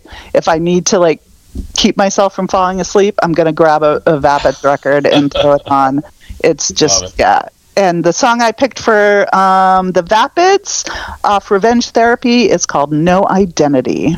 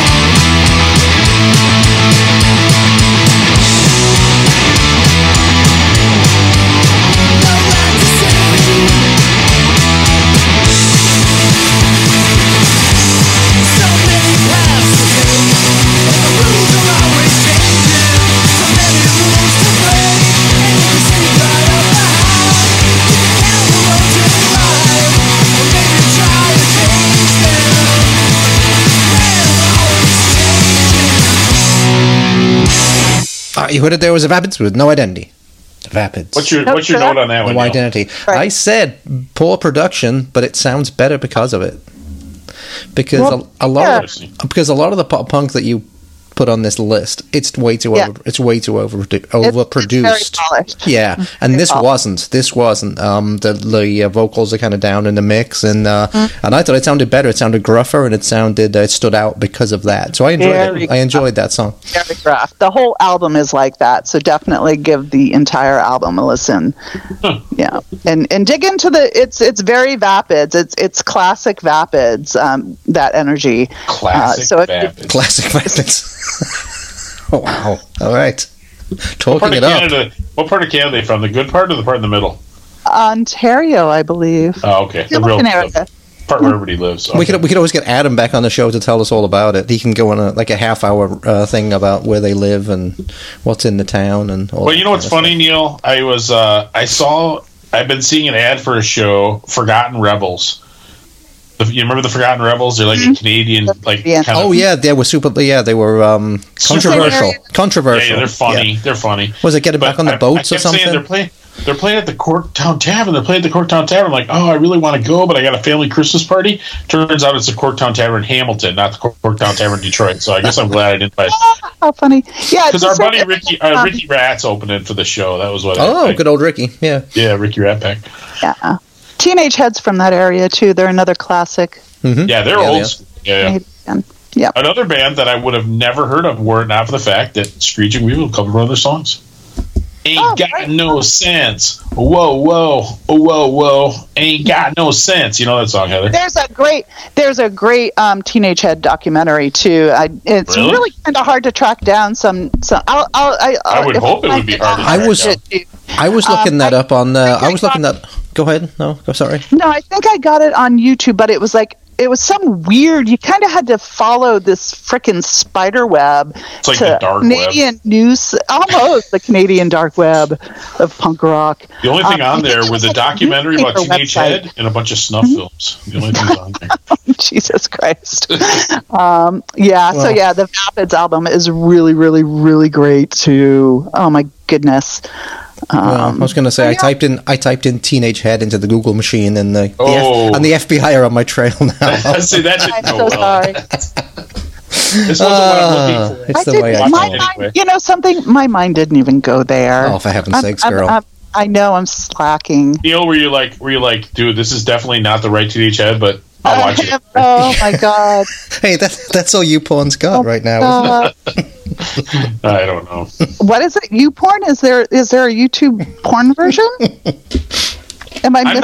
I'm not a connoisseur of adult content at this point in my life, but there was definitely a time where I was familiar with when I talked about Tori Wells at work the other day, and everybody looked at me like I was made of, I don't know, like I was going to start on fire or something. But she was the hottest starlet of 1992 in the adult industry, but apparently nobody cares. Tori Wells, okay. No idea. No, I don't actually. No, sorry, dude, you're on your own with that one. You know if you saw her, buddy. You know if you saw her. Anyway, I'm still hung up on Samantha Fox, you know. Who? There you go. Oh, she was a singer, wasn't she? Well, she was a nudie model before she was a singer. Yeah, but she didn't do films, did she? No, she didn't do films. No, she was not that you know. She just did posters and pictures. Indeed. And she was in the sun. She was in the sun. She was topless in the sun. She was a page 3 girl. Oh, she was one of those girls. They don't do that anymore, do they? They do not. No. Prudes. Yeah, I know. I don't think so. Anyway, to tell you the truth, I haven't seen the sun in a long time. I think I've heard because I don't know. I might have told you this before. I am a complete nut for British television. Mm-hmm. So I watch a lot of British. Yeah, I think you and I have talked about this, Neil, before, especially like their panel shows and their quiz shows and everything else like that. And I think I absolutely. Where do you even see that? You got BBC America or something, or? Well, I get BritBox through Prime. Yep. BritBox, and then gotcha. YouTube shows a lot of the British panel shows. You know. I don't even know what that is. 8 out of 10 Cats does Countdown. 8 out of 10 Cats. Last Leg is another one, and then there's Have I Got News for You? Would I Lie to You? Big Quiz of the Year, Big Fat Quiz of the Year. All of these fun because I love the fact that they are so crude and they are so vulgar and they are so hilarious that it would never fly on American television. Let alone taxpayer funded, right? The things that people say on these shows, it's absolutely fucking hilarious, and you would never be able to see anything like it on American television. So yeah, that's my they're all damn lefties, are they? Pinkos, yeah. Well, it's. I mean, my wife, dude. My wife loves what's the one, the Downton Abbey. I swear she's gone through the whole series like 5 times. Yeah, Downton Abbey's fun. Yeah, it's a fun show. Yeah, I'll come down. I won't be paying attention, but I come down like, oh, is she pregnant yet, or has Bates been to jail yet? You know, just like I'm like I try not to care, Master Bates.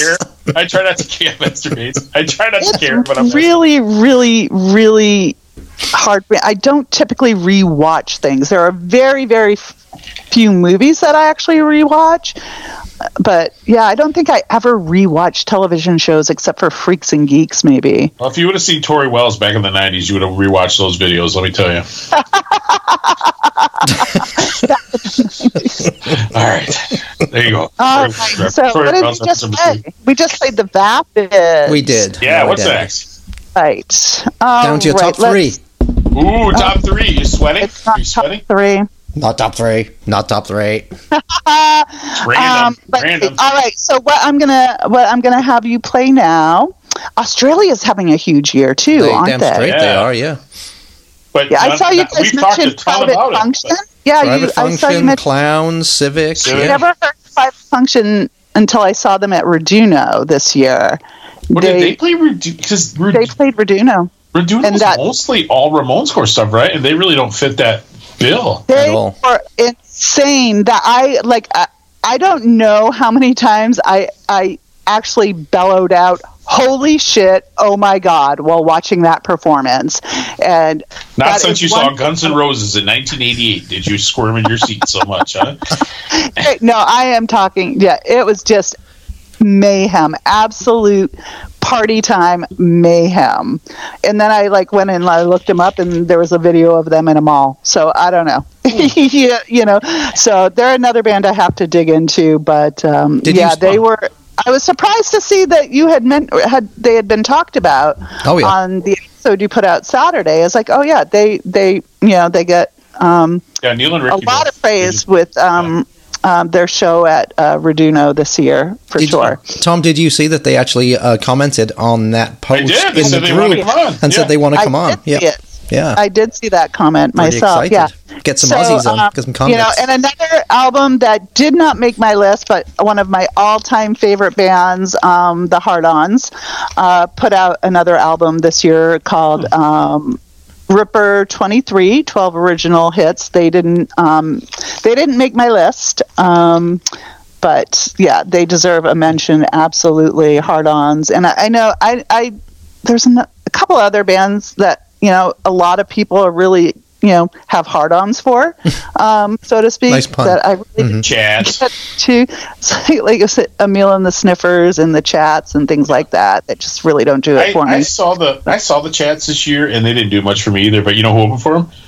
Cosmic Psychos, and they were awesome. Oh my God, I fucking love Cosmic Psychos. Yeah, that is great. Another classic documentary you have to watch. Classic Australian band. Is it? Oh, really? Okay, I haven't seen that. There is a Cosmic Psychos documentary, and it is fantastic. That's another one I'll watch more than once as well. My 19-year-old son the other day picked out a movie that we watched, an Australian documentary about this man named Crocodile Dundee who came to New York. It was fascinating. It was a fascinating character study. Yes. That's not a knife. Call that a knife, actually. Exactly. He took on three stereotypical-looking gang members with one knife. It was amazing. Yeah. Unreal. So tell us about this Australian band. I'm kind of vague. This Australian band is the Rimmingtons, and they are also mostly made up of members from Batfoot, another old school punk band, and there's another side project. Old school, they're from 2005. Hey, we're looking at 18 years ago, dude. I know, but whatever. I don't even know if they're from 2000, but they're not that old. You know what I'm saying? They're yeah, Batfoot. Yeah, and Craig from Batfoot. He has a band now called the Rimmingtons, and a little play on the Ramones. They have an album called Rocket to Rimtown out on Endless Detention Records. Rimming talk, and, I don't know. Yeah, I know, right? Yeah. Hard-Ons, fucking Rimmingtons. Rimming? Wow, this rimming. Yeah, Teenage Head. What's the matter with this girl? Yeah.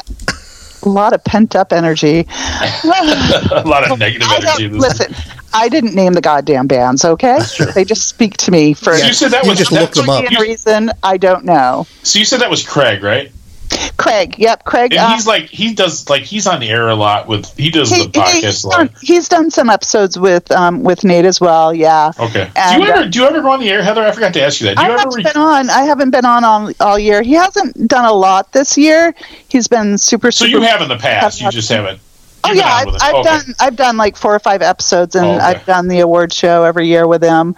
Gotcha. Craig's been on as well, but he's got his own label and distro in Australia, which is really fantastic because for a lot of fans, it's really, really expensive and hard to get things in Australia.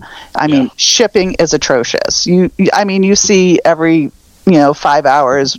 Richard complaining about shipping from places. So Craig was able to create Endless Detention Records in Australia and give access to a lot more bands to people in Australia, which I think he really, really, truly needs to be commended for.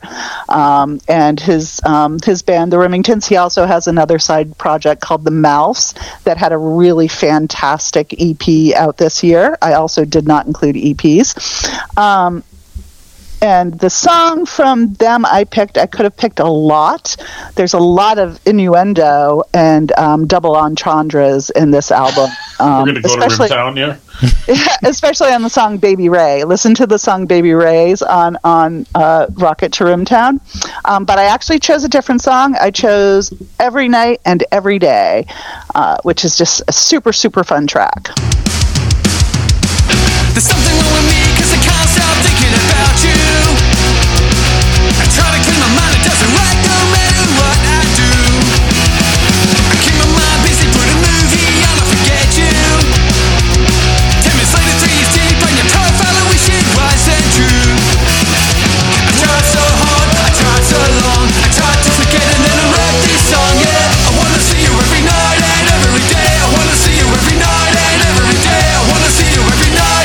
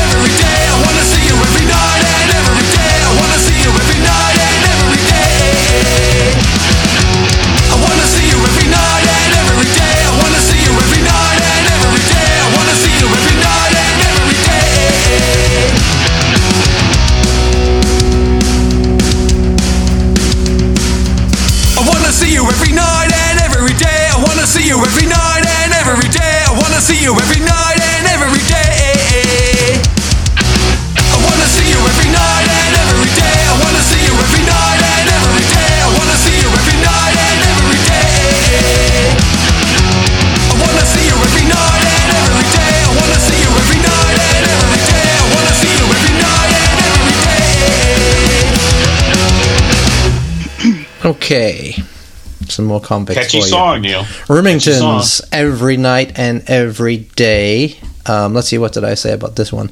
Good pop punk. Think Teenage Bottle Rocket. Yep. There you go. Oh, he's a big TBR fan. Yeah. Craig's a big TBR fan. So, yeah. I didn't know they're from Australia. That's interesting. Yep.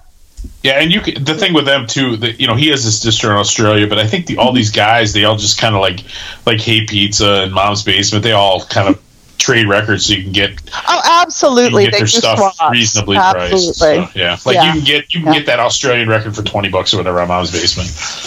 So yeah, it's really tight knit, and that's what I like about a lot of these labels, in this bubble, my little wheelhouse that I sit in, is that they are all pretty friendly with each other, and they do as much as they can to help each other out and support each other and get the music out there as widely as possible, for sure. It's funny because that's true in the pop-punk circles, and it's true in the punks with an X, the crunchier punk circles. The commercial punk bands don't punks really need with that. An X, straight edge? No. Punks just P-U-N-K, up the punks. P-U-N-X. Just what I mean, more traditional or more hard-edged punk bands, more underground. That's the same thing. They usually have great distros. They're good at trading with each other. Yeah, I guess NoFX probably doesn't need to do that, right? Wow. Mentioning NoFX got Heather to be completely quiet. Not a fan, Heather? Not really, no. I like their early stuff. Not to sound like too much of a hipster, but yeah, I like their early stuff. Punk and Drublic, I think, is the last time I ever really paid attention to them. I agree. The four records in a row, culminating with Punk and Drublic, I think, is their peak. Ribbed, S&M Airlines, White Trash, Two Heaves and a Bee. Anyway, my little anyway. No, that's cool. Yeah. So yeah, I'm glad you enjoyed that and had fun, because I think it's a super, super fun album. And if you look at the album cover, you will notice another Rimtown reference in the artwork done by Ole O'Brien, who is from the Evil O'Briens. And he does a lot of graphic art. He does a lot of the covers, and if you take a look at the moon there, you might be able to find another Rimtown clue. Yeah, it's a butthole. It's a butthole. He's pointing at. Is that right? Yes. Fucking Aussie. What can you do with him? I'm a big fan of the alliteration. Rocket to Rimtown by the Rimmingtons. I like that. Yeah. I'm looking at the picture right now. Going to Rimtown. What's it say on the thing there? Death Star or something? Death Star? I don't know. On the meat. And they're sitting on it like a penis, Neil. Just that they're sitting on the rocket like it's a big penis. Heather, now it's all coming clear why you like these bands. Well, the thing is, now we've got it right where we want her. Where's that? She's down to two songs. Oh, that's true. Yeah. One will be the loser. One will be the winner. For all eternity. Wow. I think we lost her. No. She fainted. She passed out. She's like, I'm having my brain. Yeah. I'm hyperventilating so bad. Because like I said, none of these were intended to be ranked. You are forcing my hand here. Yes, we are. We admit that. We freely admit that. I want you to play right now one song that I cannot get enough of. And it's not my favorite album. That's fine. But the song that I love, it's called About Us. And it's by a Belgian band, called, they're pronounced Flakes. It's F-L-K-S. And I actually had to look it up and say, oh, that's, Flex. Is it some Flemish thing that it's referencing that I'm not picking up on the clues about? Why couldn't they spell it right? Well, artistic liberty. Maybe because there's already a band that has that name. And looking up at Discogs, there's like 17. All I had to do was go to their fucking Facebook, and it says, FLKS, pronounced Flakes. But for fans of this song particularly, reminds me of Prijs Duifkes, and that kind of vibe, who also have an album coming out next year, I believe. And now I get it, because they have one of their records must be an EP or something. It's like the Cornflakes logo. 2018. Oh, I didn't even pick up on that. It's the Cornflakes logo. How brilliant you are! Yeah, that's why they've done it, so they don't get sued. Yeah, I get it. Such a horrible cereal.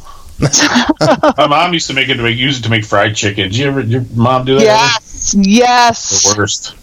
Yes. Yeah. All right. And we always like cornflakes. We had this weird rule in my house where we could only have sugar cereal on the weekends. So during the week, it was mostly fucking cornflakes. Cheerios and cornflakes, all that garbage.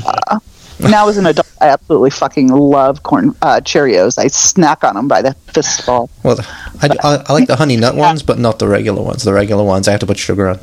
I'm with you, buddy. I'm a honey nut guy. Yeah. Yeah. So flakes. The things you learn.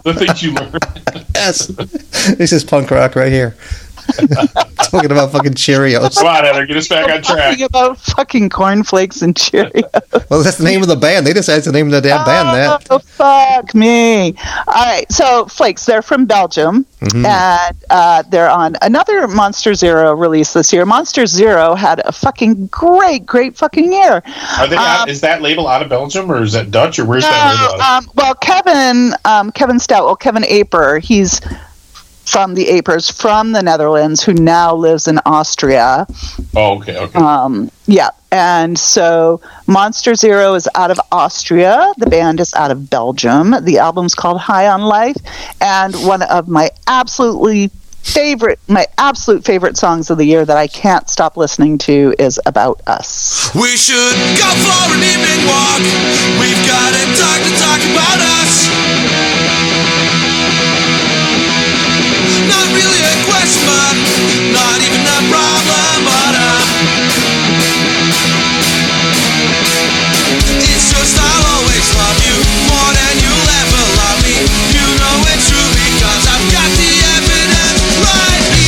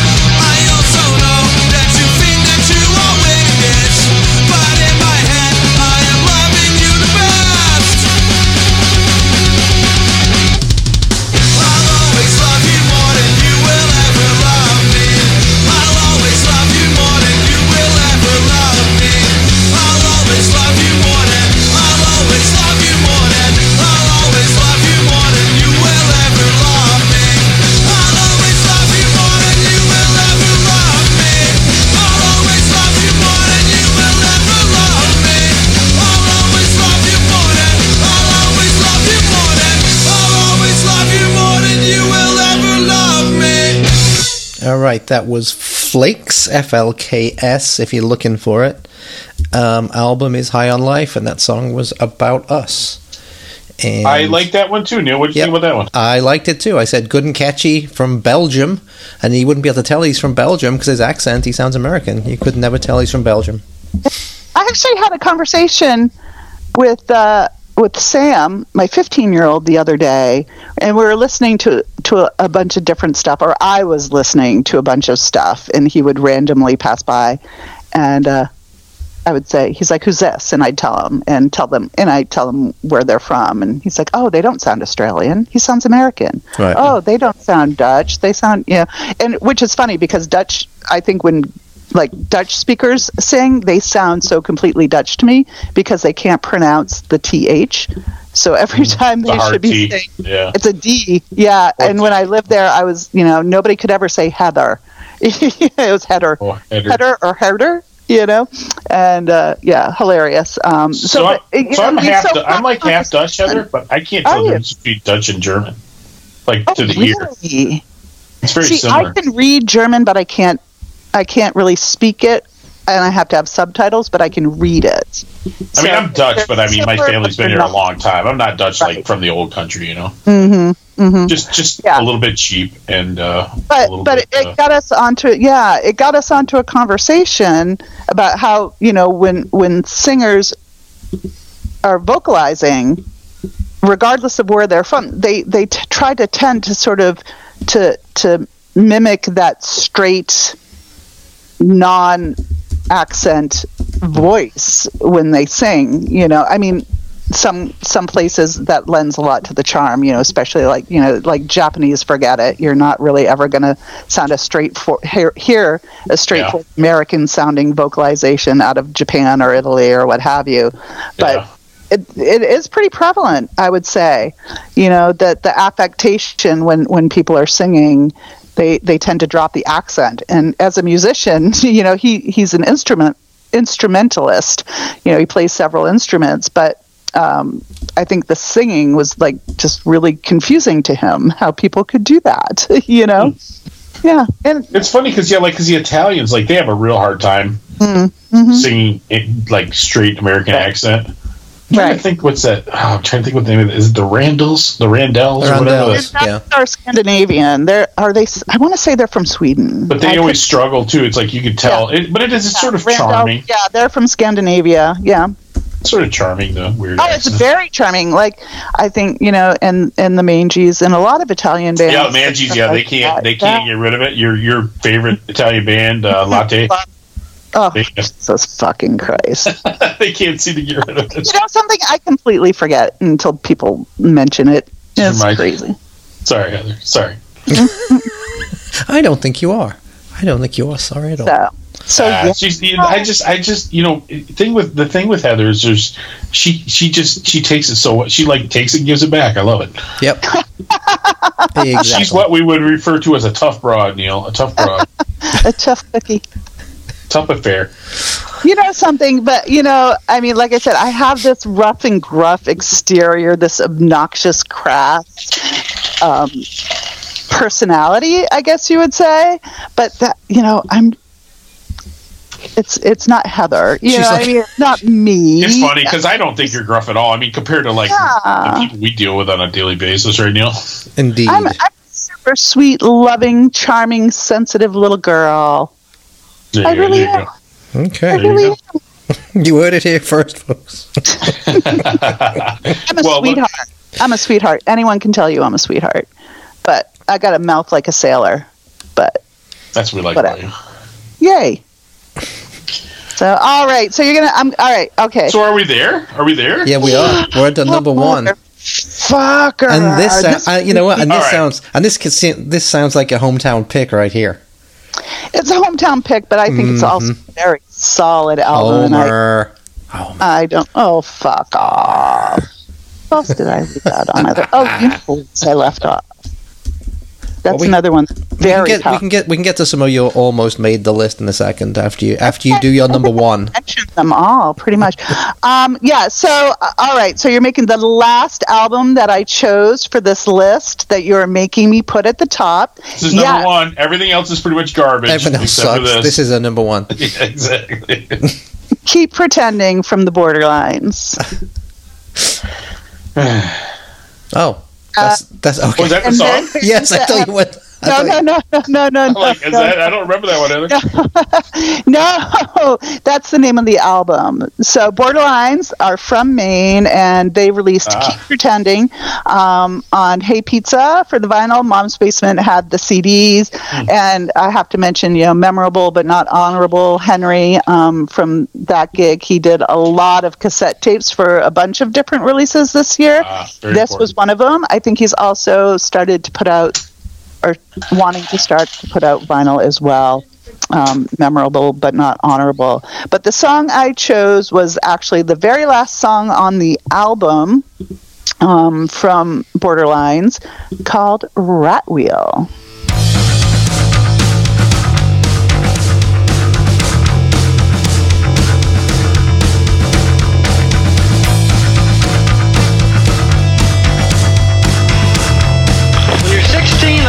Sweet 16, and when you're 18 you get to drink and clothes and see dirty movies. What the hell do you get to do when you're 19? You ain't home. Well, my dad said that Jesus never went further than 50 miles from his home. But look what happened to him. I started to pack my things and run away from home. Away from home. I'm bringing the family down all on my own, on my own. They were okay with it to see me go, see me go. The house is on fire now, but they keep pretending, keep pretending. 'Cause we all know we're all in love, deep in a dive bar. Yeah, we all know we're all in love, stuck in a rat wheel out of bounds. Yeah, we all know we're all in love, deep in a dive bar buying rounds. Yeah, we all know we're all in love, out of bounds, out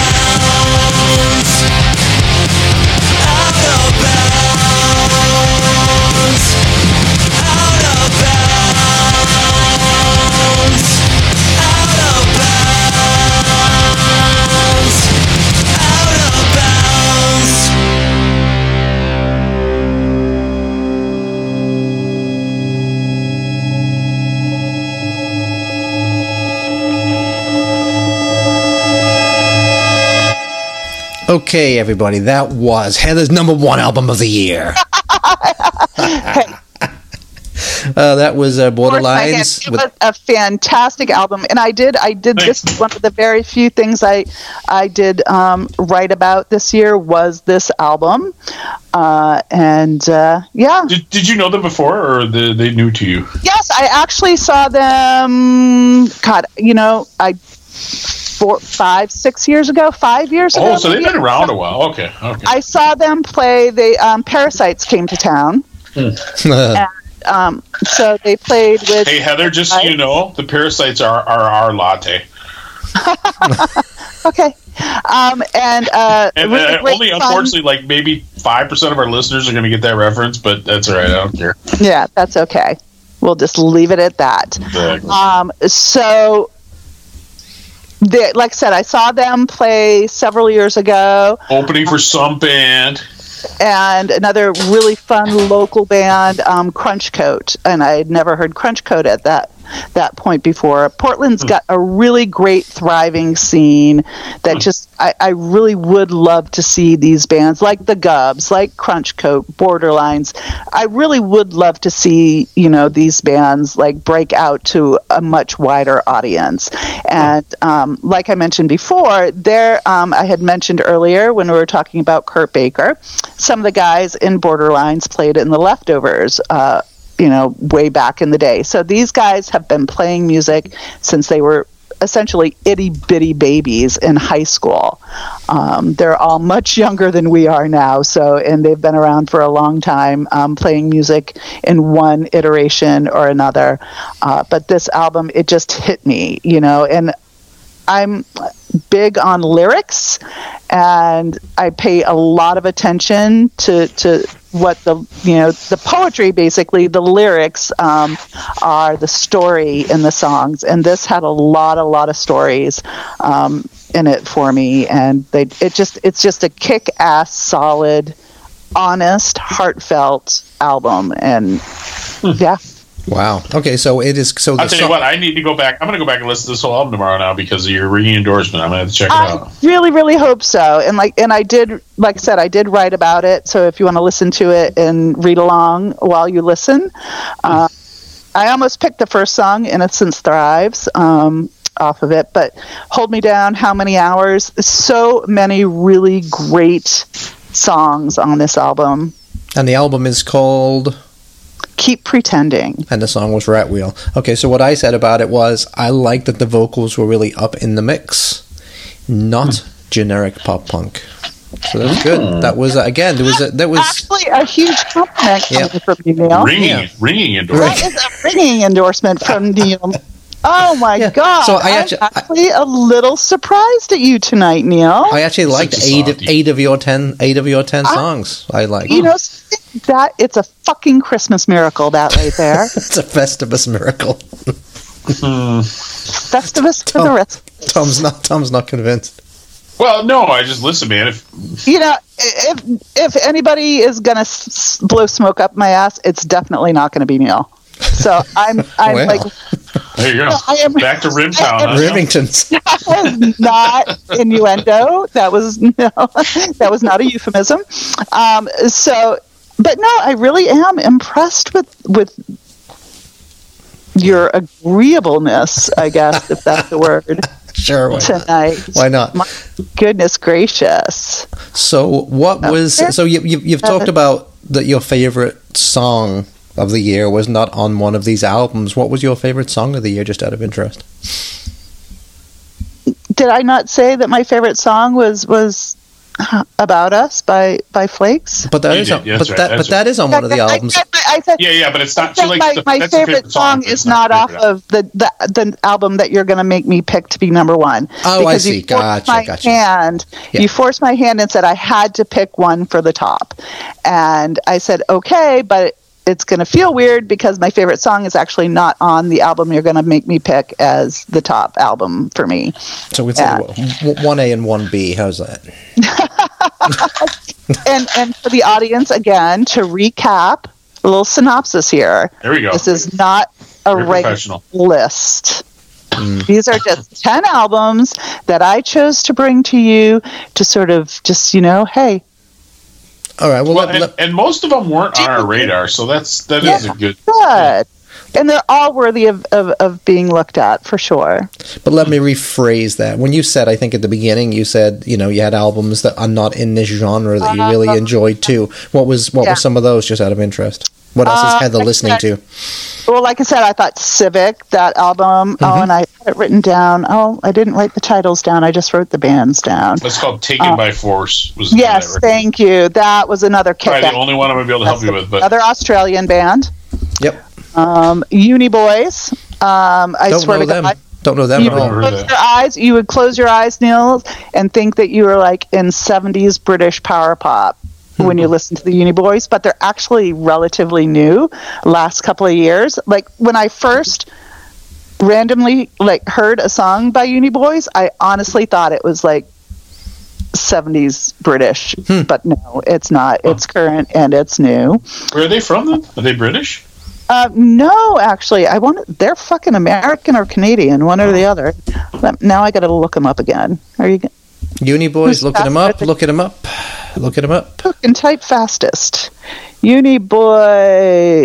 It says Los Angeles, but is that the same Uni boys? Maybe there's two Uni boys. No, I guess this is them because they have an album. Buy this now. Mm-hmm. Is that the album? Yeah, from LA. It says. Huh. Well, there. So, yeah, super fantastic. Check that one out as well if you're into that kind of vibe.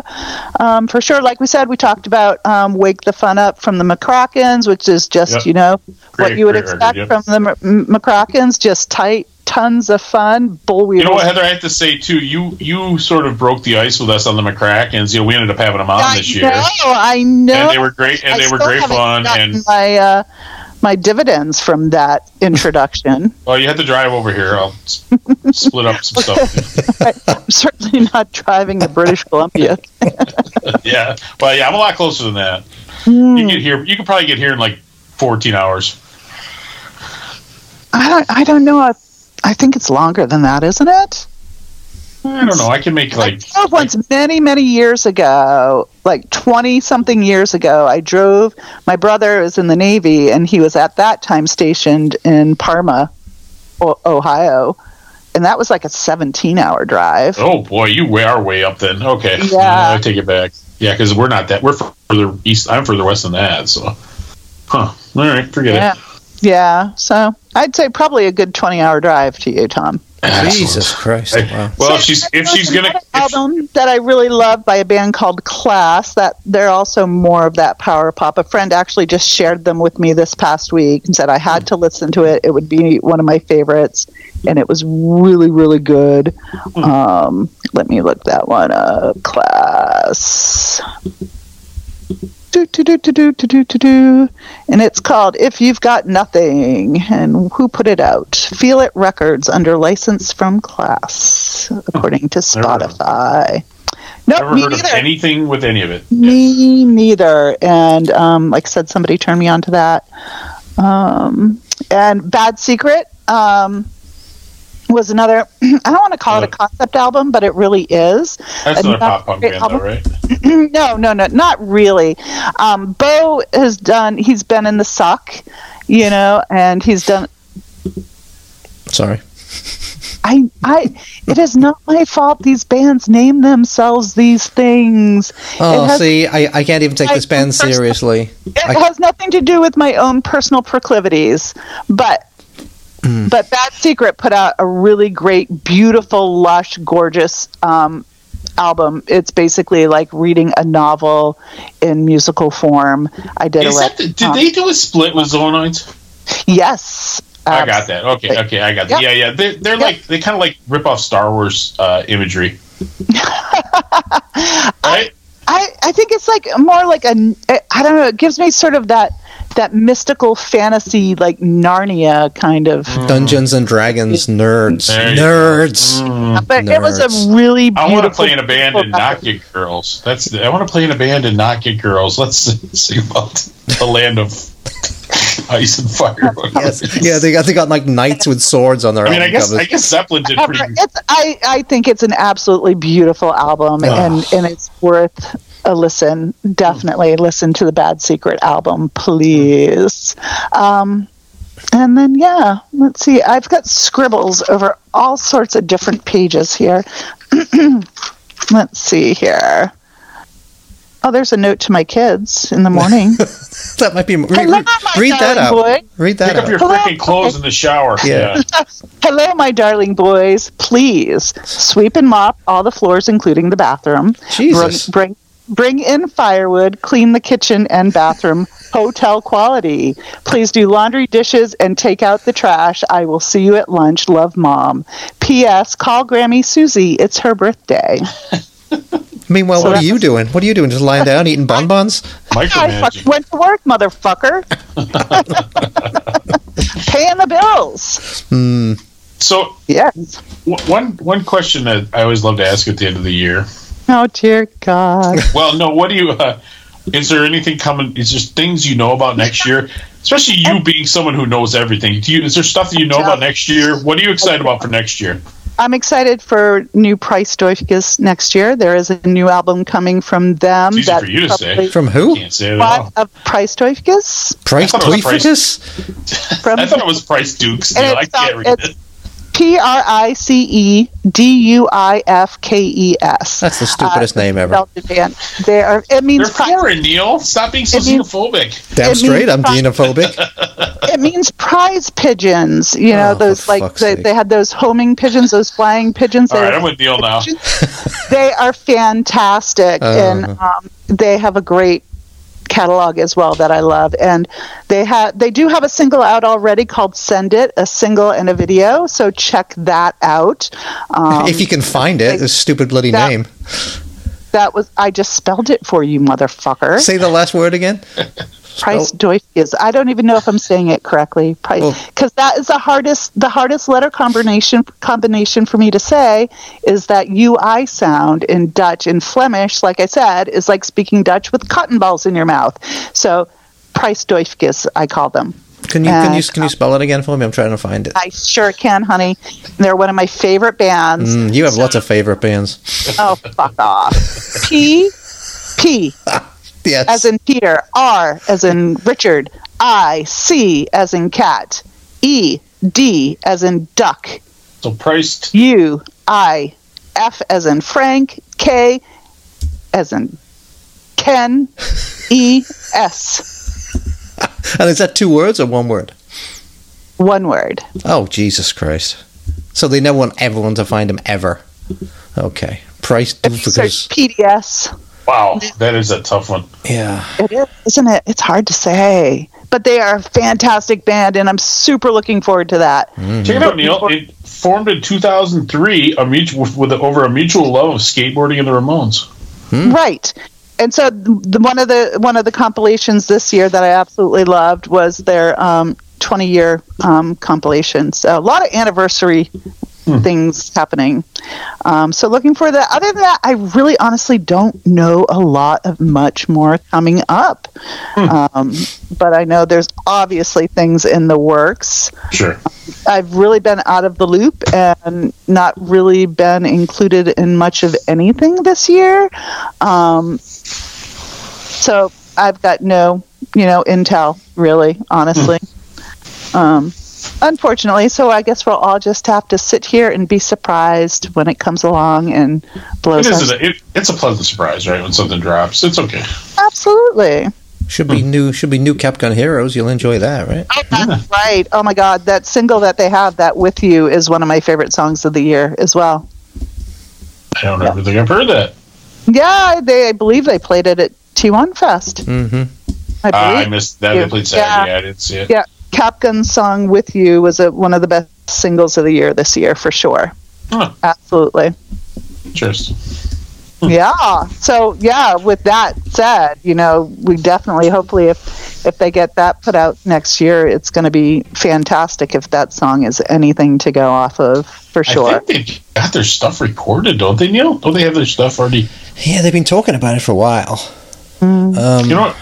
But we're all grown-ass adults and have lives. Yeah, good jobs. And well, you know what's funny? Heather, I live in a tiny town of 4,500 people, right? Mine's only 8,000 people, so I'm not far behind. So you know what I'm talking about. I live in a small town. The drummer from Captain Heroes had to move to Michigan for work. Oh, wow. From the Chicago area. And he ends up in my very small town. Oh, that's awesome. Isn't that amazing? We haven't got together yet. We got to go out and tear up the town. Should. Yeah, we will. Tear up the town until 10 o'clock. Well, they pretty much close the bars at midnight here. I mean, this is not the city. Yeah, but... Yeah. No, our bar... I think our last call is like 1:45 here. I haven't been out in years. I wouldn't know. Well, it's funny. I kind of like that they close early because I could still make it to last call, even though it's like 3 hours earlier than it was when I was younger. Yeah, so. I feel like you're still young at heart. Yeah, my once a month when I go out. So, anyway. So there you have it.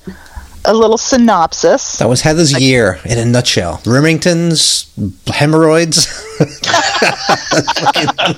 Well, when you put it like that, Yeah. And now I have 7 years bad luck. I'm the lone wolf. Exactly. No, I actually you know, obviously we all went all over the place because that's what we do. But I think we were fairly focused, weren't we? Yes, it was focused, fairly focused.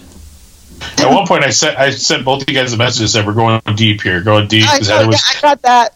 Heather was like giving names for people that only she's ever heard of, and there was like 15 to 20 names in a row. You know what I mean? But it's like, it's almost like, you know, like we talk about these bands and your audience might not really know anything about these people, you know, so I want to give as much of a history as I can for people to check out their catalogs, and they might like know them from another outfit, you know, not necessarily what they're doing now, you know, so sure.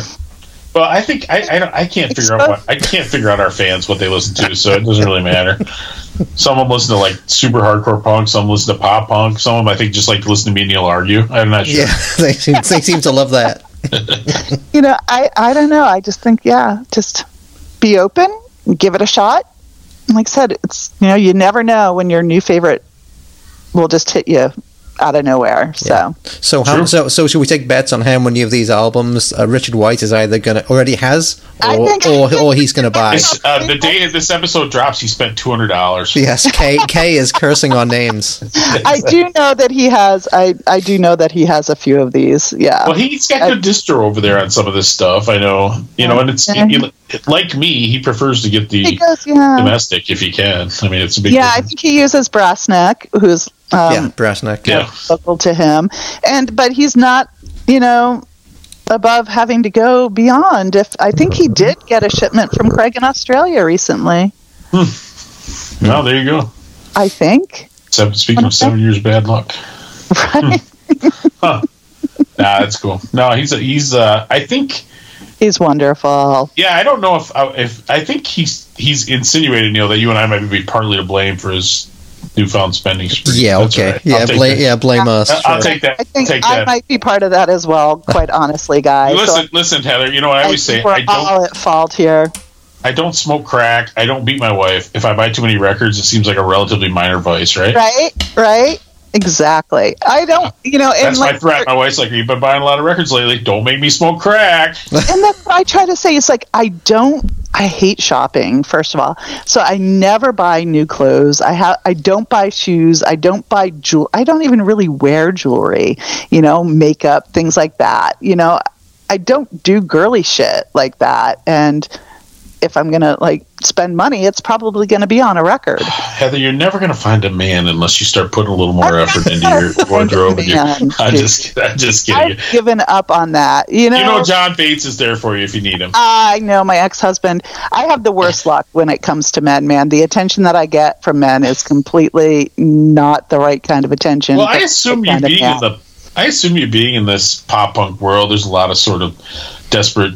No, I don't want to say desperate because I don't want to make it. I don't want you to sound. I don't want to make it sound. You might want to reword that, Tom. No, that's what I'm saying. I mean, there's some real wieners in the pop punk world. I don't want to make it sound like it's wieners everywhere. That's the problem. But I assume because you're in that world and there's so few women in there, I bet you have an endless supply of like weird suitors. If you wanted them, no. If you wanted them, they would. Everybody's hooked up. I don't know about that. Yeah. No, I don't know. Whatever. It's all good. You know, I'm going to just shrivel up and, you know. All right. Well. My imagination's wandering. But yeah. All right. So there. But we still managed to keep you for like more than 2 hours, Heather, so. Yeah. But I think it's shorter than last year. I'm not sure. I can't really tell. I think I misspoke a lot less this time, too, I hope so. So you had your screening. You had your manifest. Yes. You were fine. And it was much more organized than the last episode that we did when Adam... He just gave me a list of like 35 songs. I didn't have them in any kind of order. So. Right.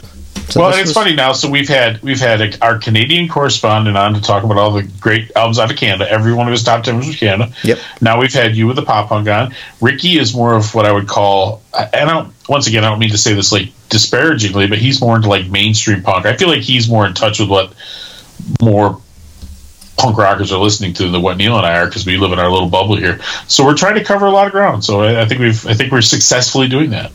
You are, and hopefully. you know, a lot of little treasures for you to dive into, thanks to your little thanks to Heather, punk maven, godmother maven. You know what I wanted?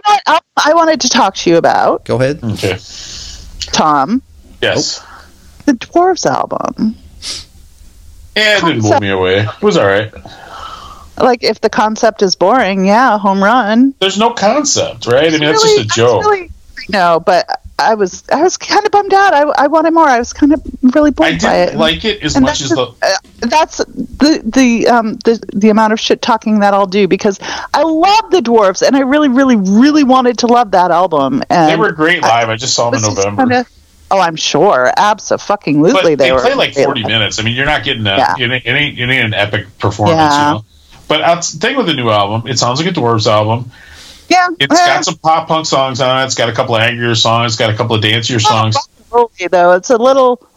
you talk about production, you know, it just felt too... But I loved Take Back the Night because Blag is a liberal who is hated by liberals who can't take a joke.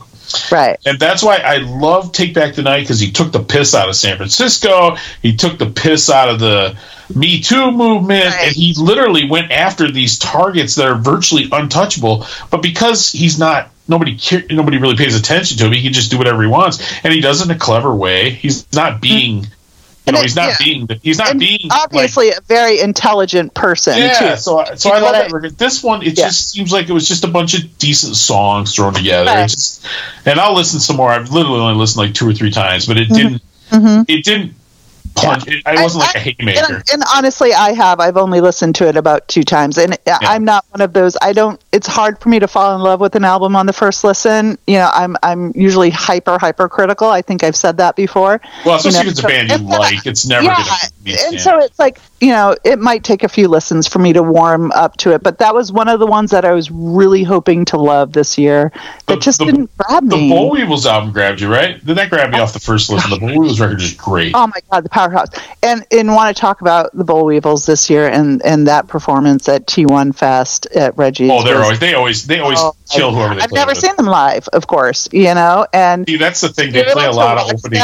They play a lot of cool shows. Oh my fucking God! And you could tell because there was a lot of like fan interaction and everything, and it seemed like everybody, like there were certain things that people like shouted out at just precise moments, and I was like, that's obviously a band with a very serious local following. Yeah, but getting to see them was just a highlight, absolutely, this year. And just the other record I will say. The other record I'll say, and I know you've talked about some of these other ones, and I know Neil's got a couple that he is real high on, but the freaking Lower Class Brats record, it'll kill you. If you want to listen to a punk record, the Lower Class Brats record, that's the one. Oh, you know something? That reminds me of something. I have to look it up. Brian Starkey, you know, John's pal there in Japan. He our Japanese by way of the Pacific Northwest. Yeah, absolutely. He mentioned an album to me, and I can't remember what it was, but it was really good. Oh my God, shit! And I told you, Neil, you want to force? You need to force her to listen to some other things since she's foisting all this pop punk on us. You each give me one album. Tom gave me the Lower Class Brats to listen to that you think I would enjoy. That I think you would enjoy. Well, I'm surprised you didn't mention again a gothy pop punk band, Dickie Devil and the Deviants. That album is fantastic. Yeah. I've heard bits and pieces of them. They never grabbed me either. Funny, you just don't like it because they have a song called Heather. What's it? Heather is a Hex Girl. So I don't know. Listen. Jagger Holly, JD from Jagger Holly, Johnny 3. They have a song called Heather's Not a Punk, and I love them. Well, there you go. Yeah. I don't know. That new Territories record is really good from Canada. Right? Yep. Got a little bit of an indie. Territories. Yeah, they're Canadian. They have a little bit of an indie rock twist on their punk. It's good. Yeah. Okay, right on. So, and the Oxys, our pals the Oxys from Austin, too, if you like straight up like punk and roll, it's real good, too. Yeah, so, all right. And then the first one you mentioned, Tom, was... Lower Class Brats. I would have remembered that eventually. Lower Class. They've been around forever, obviously, but they hadn't made a record for years. Well, not obvious to me, because I've never heard of them. But I have... These and Territories. Yeah, no, never heard of Lower Class. Never heard of Lower Class Brats? I have new not. Seditionaries? What? You don't know New Seditionaries? It's a little crunchy, but I think you like it. Here's the problem. Not a great rock and roll references. Tom, here's the problem with Lower Class Brats, though, trying to talk that album up to people. I still don't think it's streaming anywhere. So it's very difficult for people to listen to it, and this just seems crazy. I love Burn me a CD, Tom. What's that? Burn me a CD. Yeah, no kidding. We'll make a cassette for you. Well, it's funny because TKO Records is kind of they have put out a couple new albums actually, but they kind of become like a classic label now. They just kind of redo their classic. But yeah, they seem to be real. Like I don't think they have a professional publicist or anything. Everything seems sort of like in-house. They just don't have the level of like a Pirates Press where everything is so coordinated and you know. But anyway, check them out. Check it out, Heather. And we'll check in next year. We'll check in again with you next year. I hope we talk to you. I hope we talked to you before that, but we'll. You guys are always a good time. I think we only did one drunken Japanese group phone call this year, didn't we? No, we've done a couple. But maybe you guys did. I think I only joined with one, but it was fun. Maybe one or two you've joined in on, but they've been pretty infrequent this year. They have. I'm like talking to these people in the back room. My wife's like, "Why aren't you building my steps?" She's a real slave driver. There are people in Japan right now. Exactly. She's a real slave driver. Anyway, thanks for coming on, Heather. We appreciate it. We enjoyed it. Thanks for having me. Like I said, the bravery after last year to have me back. I really appreciate it. Oh, I see. I thought the opposite. I thought the bravery of your bravery for coming back on.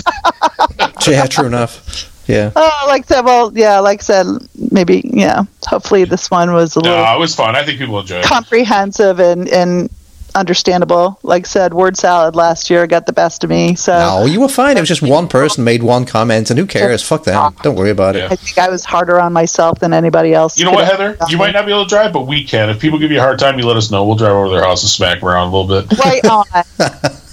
It'd be like, they just showed up at my front door, but the Louisville Slugger already has blood all over it. I don't know what's going on here. It's a possum brain. Exactly. Possum brain. That's a good name for a band. Dear Lord. There you go. But yeah, thanks, Heather. It was fun. Thank you. Yeah. And look at that. It's still almost not past my bedtime. No, it's pretty much bedtime. Yes. Amazing. Yes. Thank you, Heather. Great. Thank you, guys. That was awesome. Yes, and if I don't speak to you before Christmas, have a very Merry Christmas. Yeah, you too. Yeah. Be sure to check out some of Heather's picks, and I guess keep a little mark in your heart. Stay free, Tom. We'll smell you later. Smell you later, everybody. Bye-bye. Okay, that brings us to the end of another show. Hope you enjoyed it. Remember, keep a little mark in your heart, and we'll be back the same mark time, same mark channel. That's it, man. Game over, man. It's game over. Ever get the feeling you've been cheated? Good night. What a fucking rotter.